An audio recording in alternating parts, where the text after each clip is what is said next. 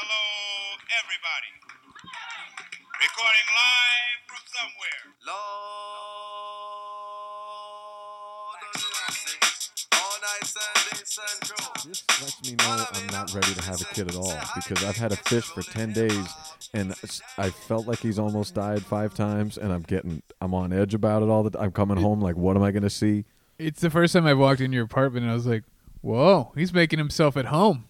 And I know that's been like a a theme on a lot of the podcast episodes. Everybody talks about how you could just be out of here. I Arrested always, Development. yeah, I like to liken it to. I think I've told you this before. I feel like you're a like a G League NBA player who, like, at any second could be traded and just be- needs to be out the door. Could be called up at any time. yeah, and so you just have to leave everything you own. Why couldn't you say I'm on my 10-day NBA contract? Why do I Two way contract, a two way a contract. two-way contract? To be fair, I have never been called up, so that is a good point. Oh, me either. Don't worry about it. Yeah, here uh, which is the whole point of this. So so This is this is my call up. You called me today, and I was like, "Yep, uh, all right, uh, it's time. I, I'm gonna go to Flail's house." we all we got. Yeah, the calm before the storm. We could be at an open mic right now, but my jacket was stolen at said open mic last week, and I'm being a big baby about it, and I'm having a silent protest and not going anymore. I, I know Landon listens to this. Um, He does. I'm sorry, I'm not there, Landon. Yeah, Um, I should be there, right? I always I. we should be. So, for instance, had I not came here, I would have had to gone there. Right. But More stage time here. well, I mean, like this helps me with the dissonance of not being there. Yes. So at least I feel I, I feel a little bit better in being like, no, I'm gonna hang out with Flail. We're gonna do a podcast that's still comedy related, Right. and but I should be there, right? Like you should be getting as much stage time as you can, hmm and especially recently, I've been recording myself and doing all of that. Like a lot of things I just haven't been doing for quite a while, and I should be there Mhm. because I have a lot. I've watched myself recently, and I have a lot of really bad habits, and I. what do you- what have you noticed that you consider bad habits? So when I'm on stage, I think I have all these tricks, Okay. and I think I'm being more animated than I actually am being, Interesting. and and I've probably talked about it here, and I I always talk about the layers of things you can do on stage, Right. and looking back at a video of me on stage. I realize I have like three tricks, and I just keep doing those same three things over and over. What are the things? Uh, It's just like you know the eye. I- Like I, I raise my eyebrows. I, Yep. kind of scan the room. I use my hands quite a bit. And I use my hands. And I'm using my A hands right particular now. finger point. the finger pointing, and there's a lot of things I like Yeah. looking back. But of course, like you don't focus on that. You focus on what am I doing wrong, Right. or why did I do this, or why are they laughing at that? That's the. So it, I'm I'm pretty hard on myself, but also unbiasedly watching myself. If I were watching, like I were watching Landon, if I were watching you, if I were Right. watching anybody else, you're a lot more critical. But also, it's like, man, I have so much bad habits, and I think a lot of that too can come from doing five minute open mics. Yes. I'm trying to push through two bits in five minutes, not letting it breathe. And I think I, I'm at a weird pace when I when I watch myself at at, at, an unnatural pace Right. where I don't want to be telling my jokes that quickly.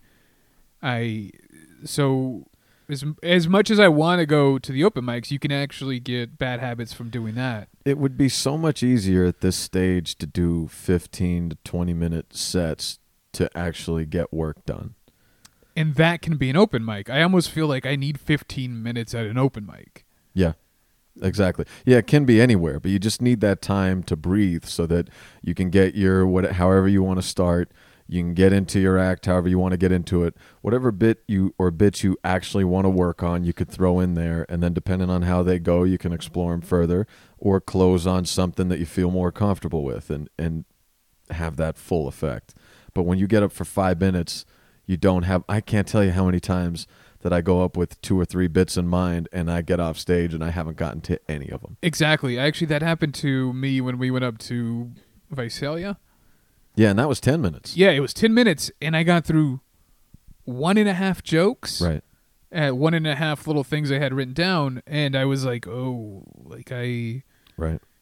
I'm at a point where I have too much stuff. But at that point, you did the right thing because the night was on the line. At, at that point, yeah, that The- was it was a, a very pivotal time in the lineup Yeah. there. It was a it was an opening opening inaugural open mic and this open mic is 10 minute each comic gets 10 minute sets which is great but it just so happened that the first 3 or 4 comics were pretty much first time first couple time comics which a first time comic can go up and do great for 5 minutes there's every everyone's learning curve is different some people start great some people start not so great some people in between and and you go up and down the roller coaster as you go but even the ones that do great, it's usually in a five minute setting. Once you get past that and the stardust of you just being up there, and then you you're gonna have to go into something, and that fifth to tenth minute is gonna is gonna be nasty. And that's exactly what happened. That's right. I just they went up, and for one, I don't think they were prepared to do ten minutes because Mm. No. nobody's prepared to do ten minutes if you haven't done ten minutes. Right. And for two, and I think Jeremiah said this that night. There was a lot of premises, but no actual punchlines to anything. It was just, hey, look at all these ideas. And some people just like to talk. Like they just they will get on any stage. They they don't care if it's a music open mic, comedy open mic. They just want to be the center of attention. Right. And those are typically the people that just let not that they let like not getting laughs roll right off their back. Where if I'm not getting laughs, I can go three minutes without a laugh, and then I start to feel uneasy. They could go a whole ten minutes. They don't care because they're not trying to make you laugh. They I just always want to say be on that. stage. I always say that when I see a first timer on stage, there's usually two different kinds. There's a first timer that goes up, and in a five minute set, after 90 seconds, they're panicking, thinking they, they when they planned it, it was going to be over at this point, and they jump off after two minutes. And then there's the other person that at their first open mic set, they do 22 minutes because they're not used to seeing the light, and they're just so enamored with themselves talking. They have no idea what else is going on in the room. So there was that, and and at this open mic that we did last week, again the inaugural one, they got a good sized crowd in there, and the crowd will hang with you when they're they were generous for a little while. They were generous for a couple minutes into each set, and this was for three or four people. But after two or three minutes, if you're not telling jokes, they're gonna kind of look on their phone or leave the room and move on. So after these brand new, brand more brand new people who just wanted to be on a stage, kind of lost the crowd crowd. They went and started roasting the comics that they know. yeah, of course. so it's like, Wouldn't all right, they do that? Yeah. all right, I didn't. All right, didn't. None of the things that I planned actually became jokes and got the crowd to listen. So I guess I'll just shit on the only people I have left. And at that point, who are actually listening. And here's uh, one thing I actually liked about it, which is isn't a good thing to like per se, but I haven't done an open mic open mic that actually shared the same space with the bar like in the last 8 9 and months. boy, is it nice not to. Yeah, you forget that, Yeah. right? So Temblor, we're separate. We're off in a back room. Rocket Shop, we're separate, off in a back room. And one of my favorite things about Rocket Shop is actually closing that hangar and being like, okay, we're doing something in here. You guys stay out Now there. you can't leave. Yeah, so I enjoy that. So we're always separate where everything's focused on comedy. And this particular room, you were like, you can talk to the bartender, and they were still taking drink orders. And so that that helps you with a with a certain skill because you're gonna run into shows like that. You're gonna be booked on things where you're gonna be sharing. And oftentimes the bartender's not a comedy student, so they want to talk. Yeah, they show, always do. If you show up to talk to the bartender, bartender's more than happy to have a whole conversation with you. Fuck the guy on stage I trying to get tips. I can't tell you how many bar shows I've been a part of where the bartender becomes a part of the show. Yep. and it's just something that like as a host you have to really hone in on and be like okay i need to just shut that down. But most if you're hosting a bar show chances are you probably don't have those chops to actually do that. Yeah. uh, i've also been to bar shows here at shamrocks where the host would encourage that. And so the whole show you're dealing with a a bar crowd b a bartender and c people who didn't want to pay five dollars to get into their regular bar, and now you're sticking them with comedy. I That's was- not why they're there. I was at a bar show one time where a heckler heckled a comic on stage. The comic on stage chastised the heckler, and the bartender yelled at the comedian from the bar to leave the heckler alone because the heckler is one of his best paying customers. And I was like, oh, oh we're done here. yeah, that, that that's not going to stick too long if you if that's the setup. and and plans went in place immediately to disengage. But luckily, the newspaper took care of that long before we had to. I absolutely I would say a large part of the bombing I've done, most of it has probably been at bar shows. Yep. I, I just don't have I don't have comedy that's fit for bar period. Um, kind of long form comedy doesn't do well at bars. You know who you know who doesn't want to listen to stories about your kids or your father or you? Anybody at a bar. Mm-hmm. Right. They don't want to listen to any of that. They want to hear low hanging fruit. And I, I've said this millions of times. And I know you've you've heard me say this because I am one of the people that probably say this too often. There's Oh. yeah. it's a I call them bar comics. Bar comics. bar comics. People people who are in I know quite a bit of them that do really well at bars because they do that low hanging fruit, those penis jokes, the sleeping with my fat girlfriend, like that stuff that to me is very surface level and I even though I respect every comic, I don't necessarily have like it's just not the comedy I would do. You can and you can hear two or three words of that joke and giggle. and you know where every single one of those jokes ends up. Mm-hmm. But the thing is, is I think there's people who can do bar comedy as kind of a part of their toolkit. So Right. I think I can get on stage and survive at a bar. I, you know, I'm not going to do the best, but I can, you know, I'll give them what they want. Right. But there's people who come away after a bar show and they're like, "Oh, I killed it! I'm an amazing comic." And it's like, "You did a bar show, like, and you're proud of that." And I mean, you can be proud of it, but I'll like you oh, Well, have to it. know that that's you did the lowest form of comedy that there is. The best thing, yeah, the best thing I can do is take a bit and try to make that bit work at a bar show. I, but it's one of those. by doing what? Like, what's your go-to? You always have to like throw all kinds of f bombs in your material. You have to make them a little bit dirty. You have to do. You have to take your material and like drag it through the mud in order to get kind of a bar crowd to laugh at it. Yeah, I've kind of I've started doing I've started doing this new thing where it hurts to it hurts to try to make your joke work for a bar. And I used to do the thing where you just get louder and faster and throw the f bombs in it and talk about just get as dirty as you possibly can. Now I've kind of changed, and I don't think this is necessarily better. it just feels better from my soul.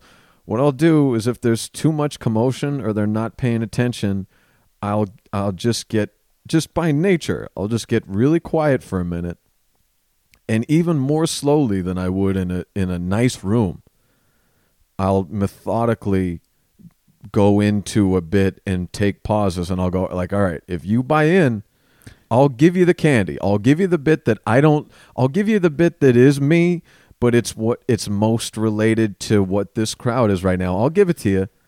But you're going to have to deal with this intro and if you don't, I'm just going to roast everyone I see and just flamethrow the room and, and and try to weave that into my act. You decide how this is going to go. If you give me a shit show, I'm going to give you one back and maybe you enjoy that. But But that's something that you have in your tool belt, right? Because I I think of that as if I were to watch you do that, like take a deep breath, ease into something slower, you're trying to take control back of the room. right. right? You're trying to say, okay, if you're not on board for this, then exactly what you said, you're going to start flame throwing the room. But just, I respect the fact that you can even think about pausing, taking back control, and making the best of that situation or gauging it out, utilizing a bit. The other thing is from creeping out enough crowds because I've learned that I can come off as a maniac at times, especially if I get roasty or like deal with a heckler or chastise someone from stage. I've learned I've learned to acknowledge that from the stage. Like uh, uh, as a matter of fact, that the week my jacket was stolen at the place we should be right now, people were talking at the bar very loudly, and and someone in the crowd crowd was nice enough to go like shh two or three times, and finally I just said, "Look, can you shut the fuck up?" I said, and I, knowing that it's a, a music venue, I Yeah. s- I, said, "Look," and figuring the people at the bar were in bands. I said, "Look, I know you're used to listen to dissonant music, but can you just listen to bad comedy for five minutes?" And I'm sure I didn't say it as composed as I said it now. I'm sure I said it like my body was leaving the stage towards them as I did, and there was just kind of a hush over the room, and everyone looking at what's going to say, what's going to happen next and I've learned to just go like and, and who I really am and my personality is I freak out and then if you get nervous I feel bad so I get too nice so I look like a maniac in both directions so what I've learned to do is when that happens and the crowd clams up I just kind of go what I mean to say is thanks for coming and joining the Yeah. show and then they all kind of go like oh like and they usually laugh But I that. think there's a there's definitely a certain way that you can address those things. And so, for instance, when you did that last week, I actually have that on tape. yeah Um, whenever you try to shut people down, you can't be shutting down the whole crowd. And so, something as simple as saying, "Hey, everybody at the bar," right versus "Hey, everybody," right? Right. Because there are people who were close to you and who were listening, and people were there to watch comedy.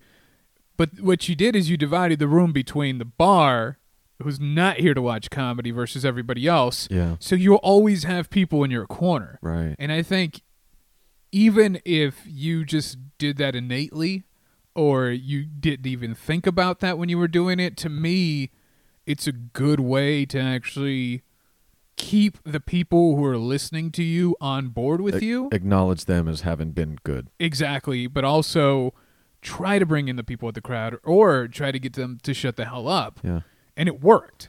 That's a good point, and tell me what you think about this. But I think it's probably good to avoid being too preachy because I've seen people get preachy of like, "We're here to do a show. You could be upstairs, God damn it! You're ruining it for all these other people." And people will clap and they'll go like, "Yeah," but now the crowd's focused on righteous, and it's tough to get back into. So then I pecker slapped, you know, whatever. you know, it's tough to cross that threshold again back to goofiness after you've got you've been right, after you've been so right. I, I think there's a way of addressing uh, hecklers or people not paying attention or whatever the whatever you're up against. Mm-hmm.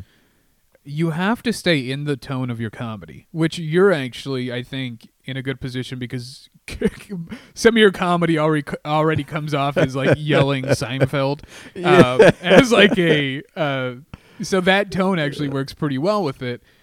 But you have to stay kind of in.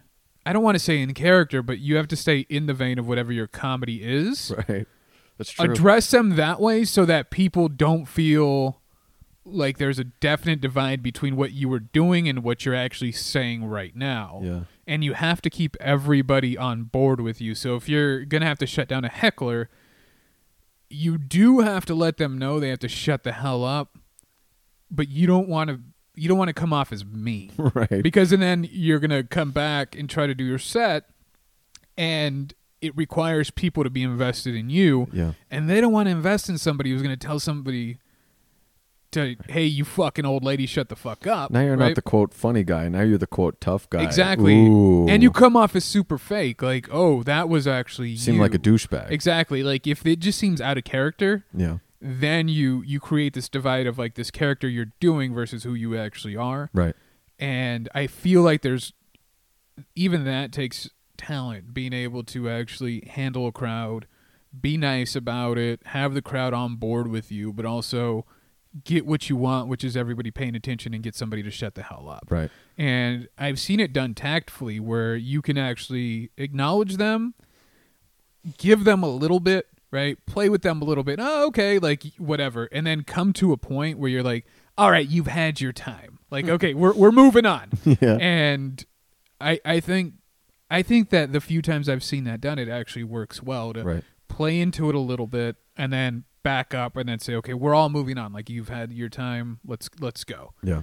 because the trick is not to lose the crowd. The the trick is to have the crowd thinking Stay in your mindset during this whole thing. exactly because otherwise you're going to lose everything. And to do that like early in a set um doing that 5 in a 5 minute open mic, like that's that's fine because it's not like you're going to have to do 40 minutes after that. Right. But to shut down a heckler, make it awkward at eight minutes in and then have to do 30 minutes after that. Like, there's just, you're going to be fighting an uphill battle your whole set. Yep. And if you're doing a 30 minute set, chances are you're headlining, you're going up last, you're featuring, Yeah. and it's going to be.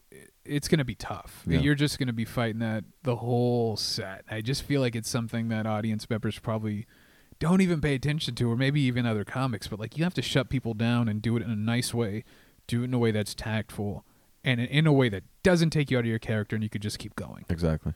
What's your? Do you have a standard method of deal when a when a heckler happens to you? Because I think I've seen something from you, but I'm curious to hear what your method is. It depends on where in my set I'm at. So like, Mhm. what I'll do, um, for instance, I I do a bit where I I do the OK sign. Yeah. like with my fingers and a little bit about that bit it just means that my daughter is flipping me off Yeah. right so what I what I'll do is if I've already reached a point where I've told that joke in my set I'll actually tell the audience member like hey all right and then do the same thing to them Yeah. essentially flipping them off so it's still part of the bit Yeah, uh but it's nicer and every you've kind I of have seen you do that before, and the and the room erupts when you do and it. it, and it works because people are already in on that that joke Right. um I, I I don't think I've ever been in a situation where I've completely had to shut down a heckler and have came out of character. Well, you do this subtle thing that I think works out really well. If someone, like, usually a heckler will put out a little feeler first, and they'll say a thing, and you'll just kind of nod at them and go like, "Oh yeah," and and ma- like repeat a word or two, and it just kind of because hecklers suck. They're not. they're- not going to be funny. It's usually never going to be funny. Never. So you'll just kind of repeat it just a little bit, and then just go back into your thing, and it's kind of over at that point. Yeah, it's just they want your acknowledgement in a weird way. Like, oh, you're uh, you're just on stage. You're just some dude on stage, and for some reason they either want to fuck with you. Yep. They want Sometimes they think they're helping. yeah, they think they're helping, right? And that that happens so much Which where like, oh, you get off stage and they're like, "Oh yeah, man, I I was trying to help you. I was, you know, I was giving you something." Uh, Thanks. and it's like Thanks. you're not helping So, me. yeah, it's like you go see a juggler and knock the bowling pin out of his hand. I was just trying to help. I traveled an hour to come do this show. You're not helping me, right? Right. Like if you want to help me, drive me home. if you want to help me, buy me a drink. And but often, more often than not, they will buy you a drink. That's right? true. And hecklers more more oftentimes than that, they just don't know what they're doing. no. Um, And I know I beat a dead horse, but our new method of dealing with hecklers, as far as the group goes, is so much get fun. on, is it get up? Get, on stage. Get on stage. We did it again this past Thursday, and this dude was like a he was what the guys in the group would call an alpha dude.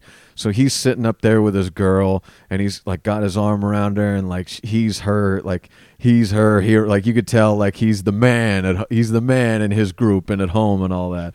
And he's sitting dead set in front of the stage. And a couple of people have like like pointed down and like involved him in the show, but like six comics after that, he decides he wants to get involved.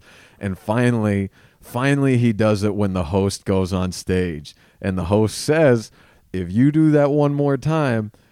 I'm gonna have to bring you on stage, but that was enough for me and the rest of the, the group. You started it. You I started the whole thing. I was waiting for three comics for someone to say get on. St- all you you would, didn't even have to be. Ta- if you said the word stage, I was ready to get it going. I was, and I'll go around and, and it wasn't even a good reference. But again, we go around and someone decides the most the most silly celebrity that the person looks like. Just one that you'd go like, oh, like that doesn't have to be bad, but just one, you know, one. Yeah, When someone goes, "Hey, I know a guy you look just like," and you go, "Okay, show me a picture," and they show you a picture, and you go, "Jesus Christ, what the fuck?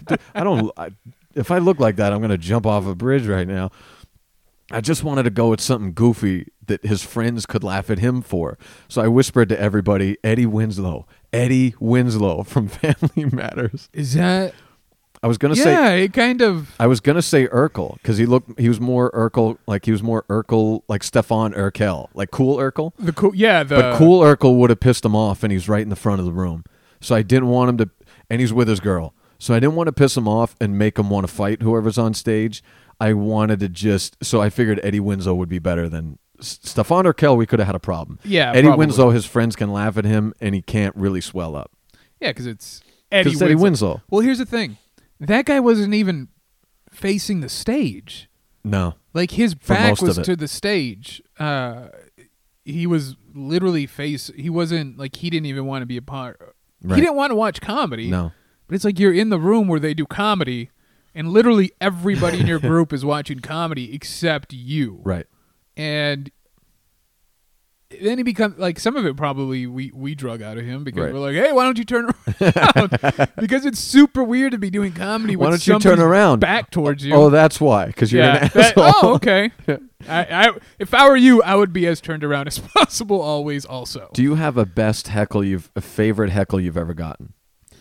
Like some you actually enjoyed it.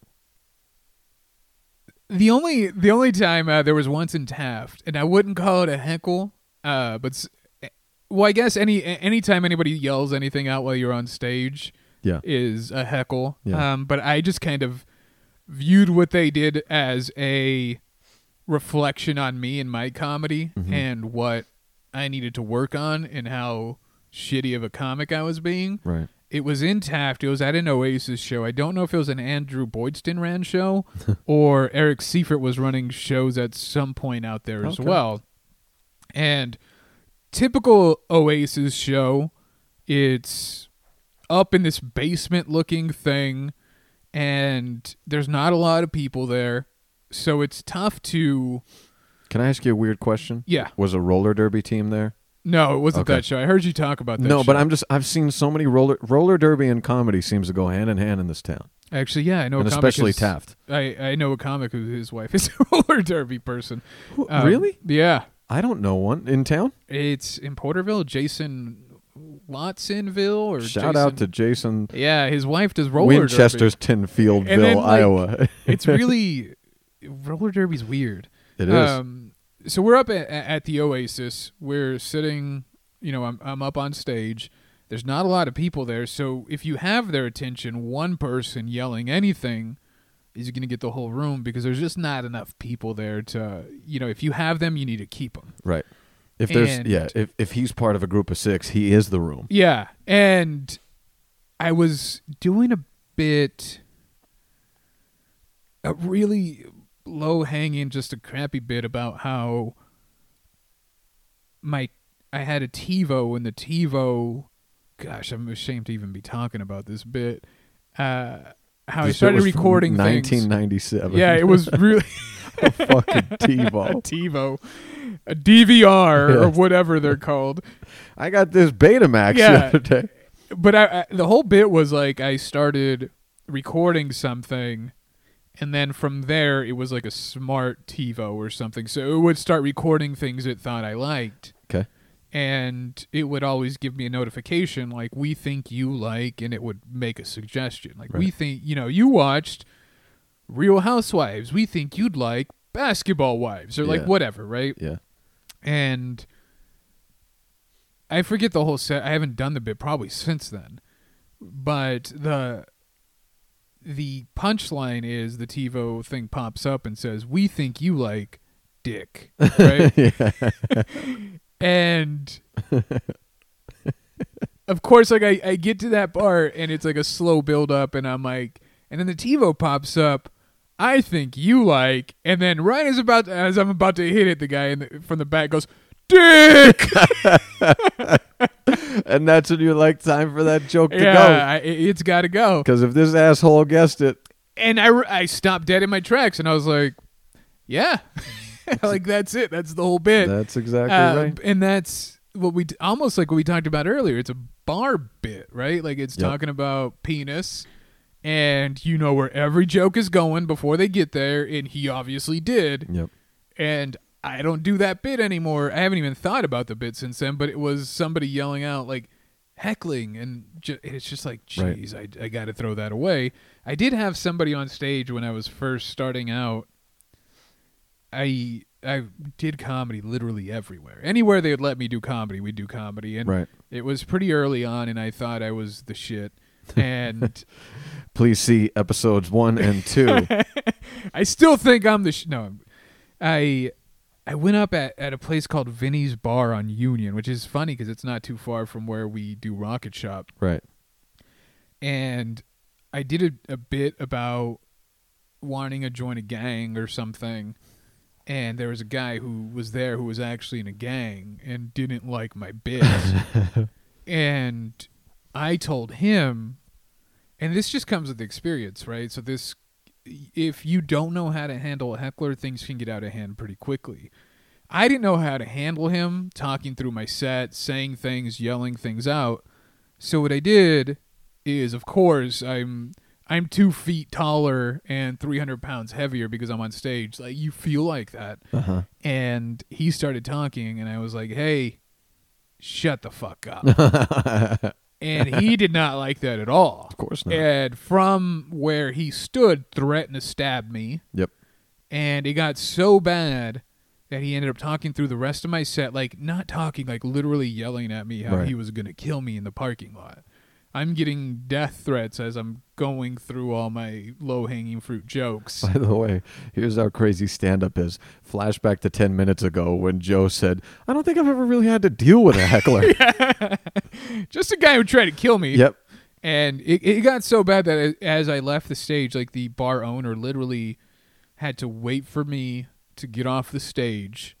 The bar owner, uh, another co- another local comic, Chase Brockett, and one of my family Which probably members. sounds like a much tougher name than the man is. I'm just guessing. oh, see, I don't even think Chase Brockett sounds Chase tough. Brockett. He's probably a buck sixty eight, and he's not a very tough guy. Love the guy, not a tough guy. Yep. Not going to Uh, handle the gang member. So they have to actually escort me through the kitchen, Wow. through the kitchen of the place, and This is like the opposite of Goodfellas. and have a car waiting for me so I could get off stage. So the bartender told one of my family members I'd came with to park out back. Like, hey, this is getting out of hand. Park out back. We're gonna escort him out. We as soon as he gets off stage, they literally escorted me through the back, through the kitchen, into already started car. And all I hear is like the guy yelling. And so I don't he was essentially just threatening to kill me and I Right. immediately had to leave after my set right. because if not I would have gotten stabbed. So I mean I don't know how well I dealt with that. What a savvy move by Vinny's, which suggests that this man who was the heckler was not the only one involved in gang activity. If they knew how to help you escape this way. And this isn't probably the first time that this has happened. I'm sure there's many people who've gone to Vinny's that have had to exit through the kitchen because of one thing or another. It's just that part of town is just sketchy. And I Yep. Vinny's isn't even around anymore. Like it got shut down, and it used to be an old biker bar, is what it was. And Speaking of almost getting stabbed, being threatened on stage to be stabbed, I did the same thing with a gang member. The the story of Justin Brown getting his head busted open was broken up by two gang member bikers. So I figure make a joke toward them as they go toward the back of the room. They're they're from Taft, and I don't know what gang is what motorcycle gang is in Taft. All I know is they wore red and black. which one's not in Taft? Which one's not in Taft? which motorcycle gang is not in Taft? All I knew is they wore red and black. I should Google this afterwards. And just thinking that they would enjoy it because they broke up the fight. They're probably part of the. They want to be part of the show.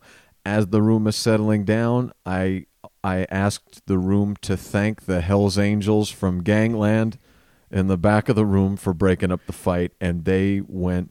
I don't know what gang they're a part of, but I know they don't like the Hell's Angels because they went bananas as soon as I said it. So it's a rival motorcycle gang. Must be, and I don't. I'm not. I won't do the force you to listen to the bit, but they cornered me after my set, and again, just skated by on on just knowing how to, just knowing how to get by in situations like that. It was kind of cool, and then they kind of went to their corner, and I went to my corner, and it. wa- I think it was one of those. All right, like we either don't want to do it here or he's just enough of a handful that I kind of don't I'd kind of rather just watch the show but as the night wore on I could see very clearly they're they're deciding more and more that they kind of do want to deal with it Yep. so as soon as the show ends I grab whoever's going home with me and I go let's just Get the hell let's out of here. just let's give them their let's give them their out because yeah the more of those beers that flow the less likely it is that we're going to leave this thing peacefully and i don't i just how do you win that Yeah, who you know who you don't want on your side is a bunch of comics. In Exactly. A in a brawl. Yeah, with what kind of as a gang member, with not the Hell's Angels. as a the gang gang member, what kind of tattoo do you get if you kill a comedian? you get a whoopee cushion tattooed on Well, your eye, on your I would say smile now, cry later, but Oh, with our comic, it's just cry now, Just cry crying- later. So it's just two two tragedy masks on your cheek. But it's that happens, right? Like at this level of of comedy that we're doing, it's just like you're gonna run into stuff like that. Or at least that we were doing, because luckily that hasn't happened in a while. I don't know if I've ever told you this, but what one of your uh, one of my favorite things that you do, and it's like such a stupid little thing, is during that bit. uh, before you mention it, thank you, thank you for that lead in. Uh, and it's and you can edit this out like whatever. No, but you introduce you introduce that motorcycle gang and you say something of along the lines of you announced who's ready to fight tonight and then you say and they were ready to fight pause tonight Like, and it's this really weird pause that you do in between fight and tonight that for some reason gets me all the time. And you didn't do it last time I, I watched you do that bit because the last time you did that bit was in between um, a not so great set and, And you were whatever. trying to bring back the room. yeah, And so you did like a condensed version of that and you actually left that part out. But to me, it's like, I don't know what it is about that pause that I appreciate so much. Because it's You- almost like you can feel the defeat of what you're about to go through, or like you. I, I don't know what it is, but like that pause does so much for that bit, and you know what bums me out is I try to I try to set it up ahead of time, and the part that I really, the part that I really enjoy, the crowd never, almost never laughs at. So I talk about Andrew as the host, um, like in and the ridiculousness as the show starts, and I talk about the true story of in in short after a memorial service for someone who died in town, and a group showing up didn't know we were doing a comedy show the host of the show grabs the microphone and says, "Who's ready to laugh tonight?" And then and I'll say, "And they weren't," and I'll say, "And they didn't." And then, uh, or uh, when I when I talk about the moment of silence, like I say, they they do a memorial for this person. Uh, they do a moment of silence, and I take a beat and I say, It would not be the last moment of silence of the evening. The crowd never laughs at that, and it's my favorite part. Meanwhile, there's other things in my act that aren't setups or punchlines at all. And for That some reason, people- some reason it gets a, like, like t- I didn't know, even know I said tonight, that gets a laugh. My, my moment of silence thing almost never gets Never a laugh. gets a laugh. Almost never. I don't. I feel. I feel like so these, weird. I feel like there's uh, moments in in some people's sets that are just kind of a little bit more. I don't want. I don't want to say a little bit more genuine than than others, but I feel any anytime there's a shift in mood in your in your joke. I know that like two people you're talking Yeah, about. I feel like I I enjoy that because to me it's like oh, it's a window into like there you are. there you are. Yeah, there you are. Yeah. All right. There, There, you, you- are. That's what got you into stand up right there. Yeah, and I I I don't know what it is. Like I I love I love almost like the kind of comedy I can't do, Mhm. which is these I try to give a piece of myself, but I also plan that piece of myself. Yeah. I, I know what I'm going to say. I know how I'm going to say it. I know, you know, and I have all these uh, audibles I can go to with my hands, slowing down, like those things. Yeah. I wish I didn't respect your comedy so much because when you said, I like to do comedy I can't do, it was the perfect moment to say, good. Good comedy. Good comedy. Good comedy. But like there's there's this this genuineness that people have Yeah. sometimes, these windows. And I feel like everything I'm doing is so predetermined and I, I feel like it's now looking back and actually watching myself on tape, it it seems mechanistic, even though other people might not be able to pick up on it. But those moments that some people have, it's just like to me, it's like lightning in a bottle. It's Yeah. like that wasn't planned. you felt defeated. Like these. Mm-hmm. That's why that's I think that's why it always gets a laugh when someone tells a joke and it bombs and they tell another joke and it bombs and they go, Okay, that didn't work. because it's like or or like hacker does this all the time. If he tells a joke and it bombs, he'll go, "I'll work on that one." Yeah. it's gonna be hot next year. That one's gonna be hot next year. That year. one's gonna that be one's hot gonna be next But yeah, year. Hacker does do that. I haven't noticed that. He, he I'll says work that on that he- Because oh. that's admitting defeat. It's just It's so yeah, like on to the next. My I'll give you my my favorite heckle was from maybe my favorite place to do comedy, and it was an entire crowd, and they did it with no words. San Luis Obispo, of course. yeah. It was at the the coffee shop. Yep, Kreuzberg, which is the now the now defunct for comedy Kreuzberg. I hope they bring it back. They're not doing it at all. It's such a great place to do comedy. I know it was perfect. And the crowd is always so good there. They're smart, they're engaged, they fill the room all the time. Like fill like full, full floor filled, full balcony filled and the stairs filled of people just wanting to listen, but everyone's still right on top of you. It's awesome. And awesome. And the shit that you and I like to do, that's what they want. All That's- over it It's the perfect room for it. perfect room for it. And so I'm doing my act, and I I'd start doing a bit about my brother, uh, my my brother being uncomfortable around gay people, Oh yeah, I know that bit. and just I'm just talking my way. Yeah, you know every bit. You're gonna pass this test if I. All right, I know that bit. Yeah.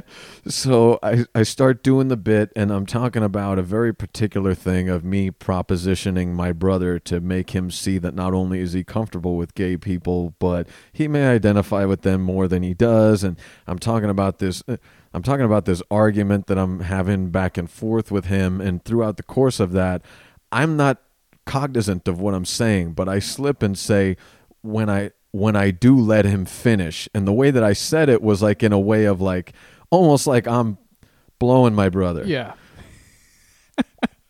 But I don't realize that and the whole crowd just, I can't explain like the giggle that they did, but they they heard what I said and they looked at me to see if it was a part of the act, like if I was going to bullshit play it off like, "Oh, let him finish." But I didn't know I said it. So they looked at me, they they noticed that I said it, they noticed that I didn't notice it, and then they collectively noticed amongst each other that they, that they get it and I don't. And they let out this laugh, and I got, and I just gone, "Oh fuck you guys!" and, it, and it was, it was the best heckle I've ever gotten. That yeah, that's that's that's an amazing heckle. So- I would love to have that heckle. I mean, yeah, as that's what, opposed to somebody trying to stab me in a parking lot. heckled by A students. that that room is I, I've done the room I think once or twice Mhm. only. But man, was that room so great for comedy. Yep. They have like that stair thing and that's I'm thinking of the same room, right? Yep. Like they, they have like a kind of a top tier thing going on. Mm-hmm. Um what do you have a bit that you hate doing? Um, have have you ever talked about that like in I have a bit that I stopped doing in large part because of you. why is that?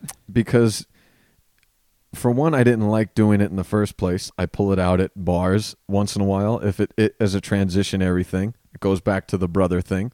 And on the way home from a show that we both had that was a great show, we had a great show. We were on the way home, and I think it, I think that night I I did like thirty five or forty five minutes. Is that Hanford? It was Hanford, Okay. Hanford number two. Which, if we have time, we can we can just yeah, talk Hanford about Hanford. too. The Hanford too. Awesome place, awesome show. And when we were on the way home, you brought up this one joke, and you're like, "Yeah, I, I don't remember hearing that joke. Where did you? When did you start telling that?" And and as soon as you said it, I knew you knew it was cheap, and you knew I didn't like it. It's the it's the how much would it cost? Back to the thing with my brother is the how much would it cost for, for you, to to actually for to do something. Yeah. And so as soon as like it was already on the fringes of my act, but as soon as you said that, I was like, God damn yeah, it. I think that was my nice way to tell you. it was. it was. and you owed me one because Like, I did it to you once before like, too, and I don't even remember the bit that I told you. But um, you do a you did a bit that night that I, I haven't. I don't think I've heard it since then. It's like the what you would do to just have zero money. That's well, that's the problem. It's part of that bit, It's right? part of that bit. So like, there's this low hanging fruit portion of that bit, Then you got to. and then the rest the rest of the bit I absolutely love because like everybody relates to it, right? Especially if you have student loans. Yep. Like I, I know it sounds weird because we're not you're not telling the bit, so we're just kind of describing. right. But Well, since it's it's, such a great bit, and but there's this part of it that's it. i- It was like this low. you and I, you and I both like fifteen percent of it, but the eighty-five percent that you need to get there, we don't like. And and two comics in every scene are doing a version of the bit. Yeah, it's. I at mean, least, in this at scene, least- they're doing it because they heard me do it. But in other scenes, But to they came up with it on their own. But to me, the the challenge in that is how do you write that eighty five percent? Right. Right. Like how do you make that something you like because you like that fifteen percent? And is it even worth salvaging? Like, if is that fifteen percent worth rewriting the whole thing to keep this one part of a three minute bit Right. that kind of sounds like other people's You stuff? could probably just cut out. You could probably just cut out the eighty-five percent, especially, especially since I've got some bar exam related shit. yeah. Probably just cut out the eighty-five percent and just toss it in there. I We'll see how it works. Here I you go, bomb diaries. You're you're we're, we're workshopping bits right in, right in front of your fucking ears. show up to open mic on Thursday. That's right. You'll get to hear all this beautiful stuff. So, talking about rooms that we like and rooms where shows have gone well, let's talk about some bad ones. Isn't that what we were doing? that yeah, really, Yeah. it's how we started. Yeah, no kidding. Um, you had you had two stories that you thought about touching on today. Do you remember what they were? Yeah, I can so- pull up the text. I don't know these stories. I don't think I know anything about these stories. Actually, one of them circles back to bombing early in your set when you're doing a long set. Yep. And then which I having can share to a war story with you there. yeah, and having to actually fight back from that. The other, the second one, um, I'll make that one the first one. Is w- when you're first starting comedy, you sign up for everything, Mhm. right? Like you don't care as long as they're giving you time. You're gonna show up. You're not gonna ask questions. You're Yep. just you're there, right? And I'm sure, like this scene, eighty percent of the people, if you if you it's like that. Everything sounds good on the outside. The Right. Wayne Gretzky thing. The There may be- everything. There may be three or four of us that are that, that are to any degree picking and choosing still. That's true. Um, I I was probably I was in my first year of comedy for sure, yep. and so I was asked to do a show for the Amer- the American Cancer Society. Boy, you had a tough back six months of your first year of comedy. The first six months were fire. The second six months were tough sledding. Well, yeah, because that's when you get a, a big head. And you think you you think you can just show up to things unprepared. Yeah. You think right, like you're trying harder when you first start. I guess uh, it's like a relationship. Like that first six months, you're getting flowers. You're going to the movies. That last six months, you're like, what are you doing? By the way, your yeah. what are you up to? By the way, your first charity gig. What a cherry poppin' that is. What an exercise of exactly what you thought was going to work isn't going to work at all. yeah, it's.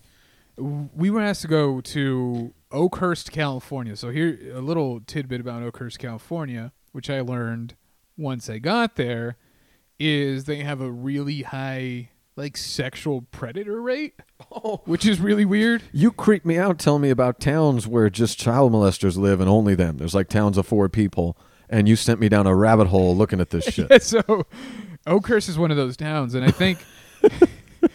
and here's the thing: I think the reason being is because I don't know the laws. I mean, you're you're in law; you can tell me maybe. Uh, Uh, no, probably th- not this law. yeah, these laws I don't know because they're these are laws that no one wants to Google. Yeah, exactly.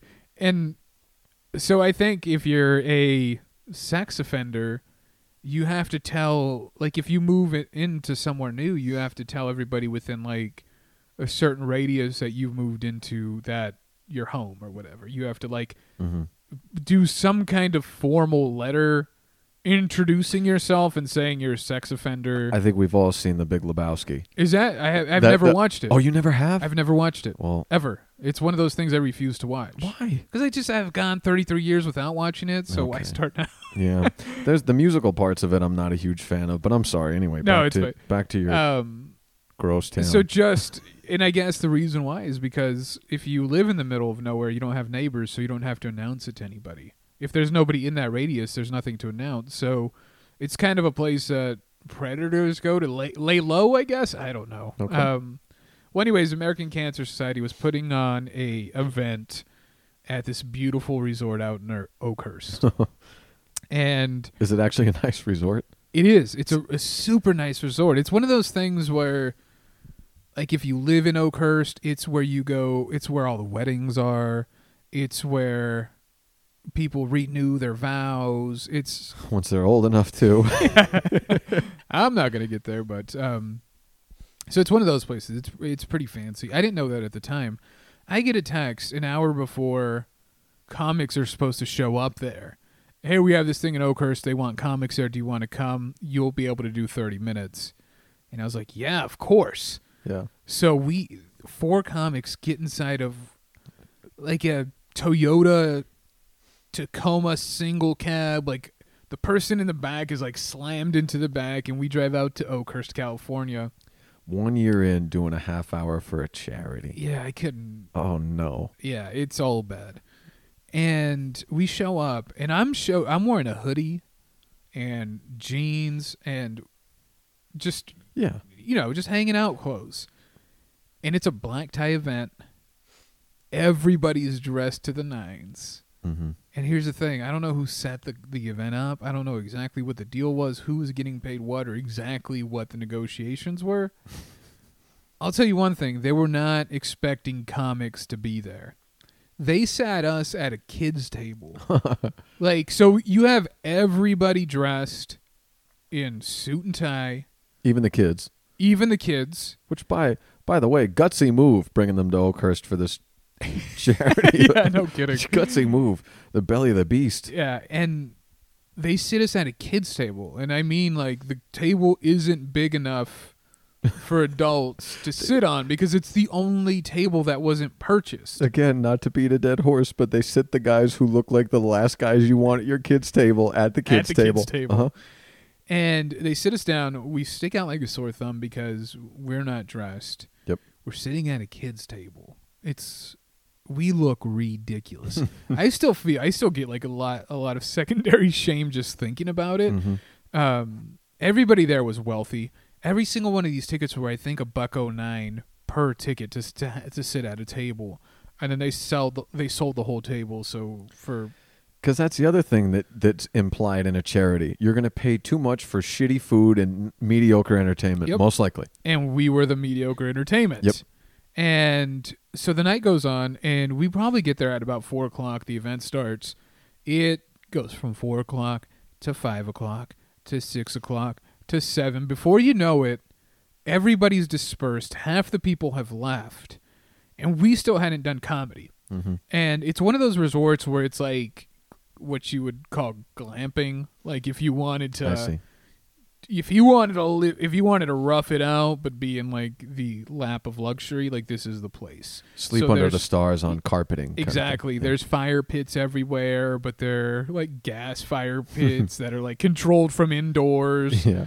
And we're all hanging out. We're around this fire pit, and the event coordinator walks by us, and one of the comics was like, "Hey, when do you want us to do comedy?"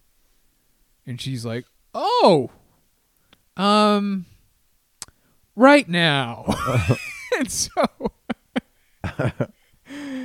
we're sitting around a fire pit. You're sitting at a well, let's let to frame it. You're sitting at a campfire. At a campfire. Yeah, we're sitting at a campfire. You put a flashlight to your face, and then like Snick at night. yeah.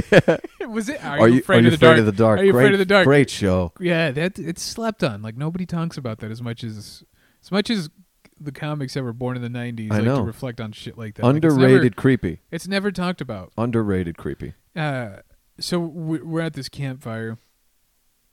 We're told to do comedy now, and we're like, okay, where's a stage? Well, where are you standing? Like it's right here. Like let's just do it right here. And so they You're- paid for comedy, forgot about the comedy, had these weirdos show up, sat them at a kids table, and they're like, yeah, yeah, and so she comes over to to the fireplace where the comics are, and maybe five or six other people who are dressed to the nines, but they've kind of let their hair down a little bit. It's the end of the night. They've loo- they've loosened up a little bit. But at no time has anyone else asked you why you're here. Nobody. Okay. Nobody's asked why. Are, what are you doing here? I, I think they thought we were just like hired help, Yeah. or maybe that we had cancer. and they were actually trying to help us. yeah. Um, because I mean, none of us looked like we were starving or anything. But uh, I don't know. Nobody questioned why we were there. And so the lady says, "Yeah, just start doing comedy now." Mhm. And I was like, "Oh, I didn't ask." But one of the other comics was like, "Okay, do you like what order, how much time?" And she's like, "You guys figure that out." And so we just kind of huddle up, and we're and we're like, "Okay, I'll go first. Um, I'll go second. You know, we kind of divvy it up, and I'm going first. Were there any seasoned comics in the group? Anyone more than not even seasoned? Anyone more than three years? Nobody. Okay. Not a single one. Um, we all had a, started at the same time, so roughly the same time. So if I would be surprised if any of us had more than 15 months Okay. of comedy under their belt. Mhm. And looking, thinking back on it now and knowing the comics that were with me, like none of us did. So the headliner was whoever owned the Tacoma, basically. Yeah, it's yeah. Whoever whoever drove us out for free Yeah, got the, most time. The feature gave paid for gas. Yeah. And so we're huddled around, and like the lady makes an announcement to the four people that are sitting around the fireplace, and she's like, "We're gonna do comedy," and so we did. And so she's like, "Oh, we have comics here, and uh, you know, just in case you were wondering who these people were, like, yeah, come on, lady, Yeah, it's Like, been six hours. yeah we've been here since four o'clock, and it's literally like At least when they thought we had cancer, they kind of felt sorry. Yeah. Like they kind of wanted us. Now they definitely don't want us here. And I'm supposed to do thir- thirty minutes, like. This is I'm like the opening You're doing blue collar 30 minutes.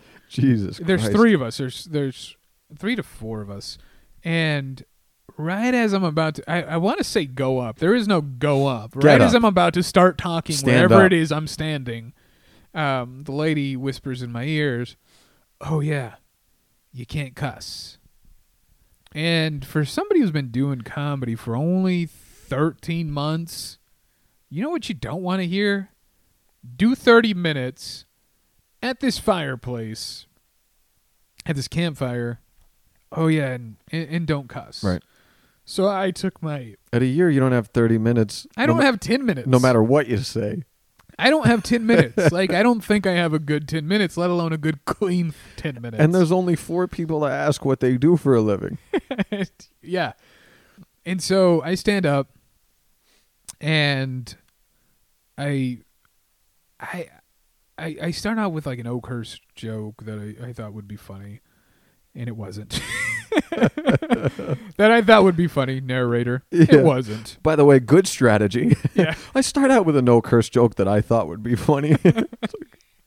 Everybody hated it. bold strategy. Um, but the only thing I remember about that whole set, I didn't do 30 minutes um, because I could have done three minutes and they would have been okay with it because they didn't really want to watch comedy. Mm-mm. They didn't want to listen to me. They were literally talking like you and I right now. It's like if somebody just walked in and just did stand up comedy right now. we No, like- but at least there's microphones in the room. You, pro- you probably didn't have any, did you? no, we didn't have a microphone.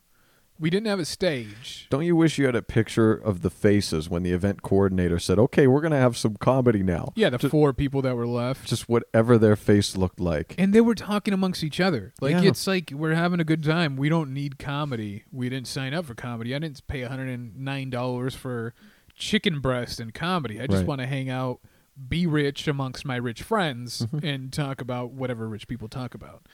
And I go up, I do I do 10 minutes maybe. And the only thing I remember about this 10 minutes is the four people that were actually there got up and walked away. you walked the room. walked away. They got up and they just walked away. And I'm literally doing comedy To to nobody. To nobody. Nobody's there Oh, because your friends left so that they could be off stage. Yeah, like it's just me at this fireplace, and the event coordinator looking at me with shame. Oh my god. And Was- then I just I remember just letting out like a fuck. And then like and the she lady- said, "Hey, Mister." yeah, hey, watch your mouth. but at that point, there was nobody left. right. Like it was me telling jokes to fire.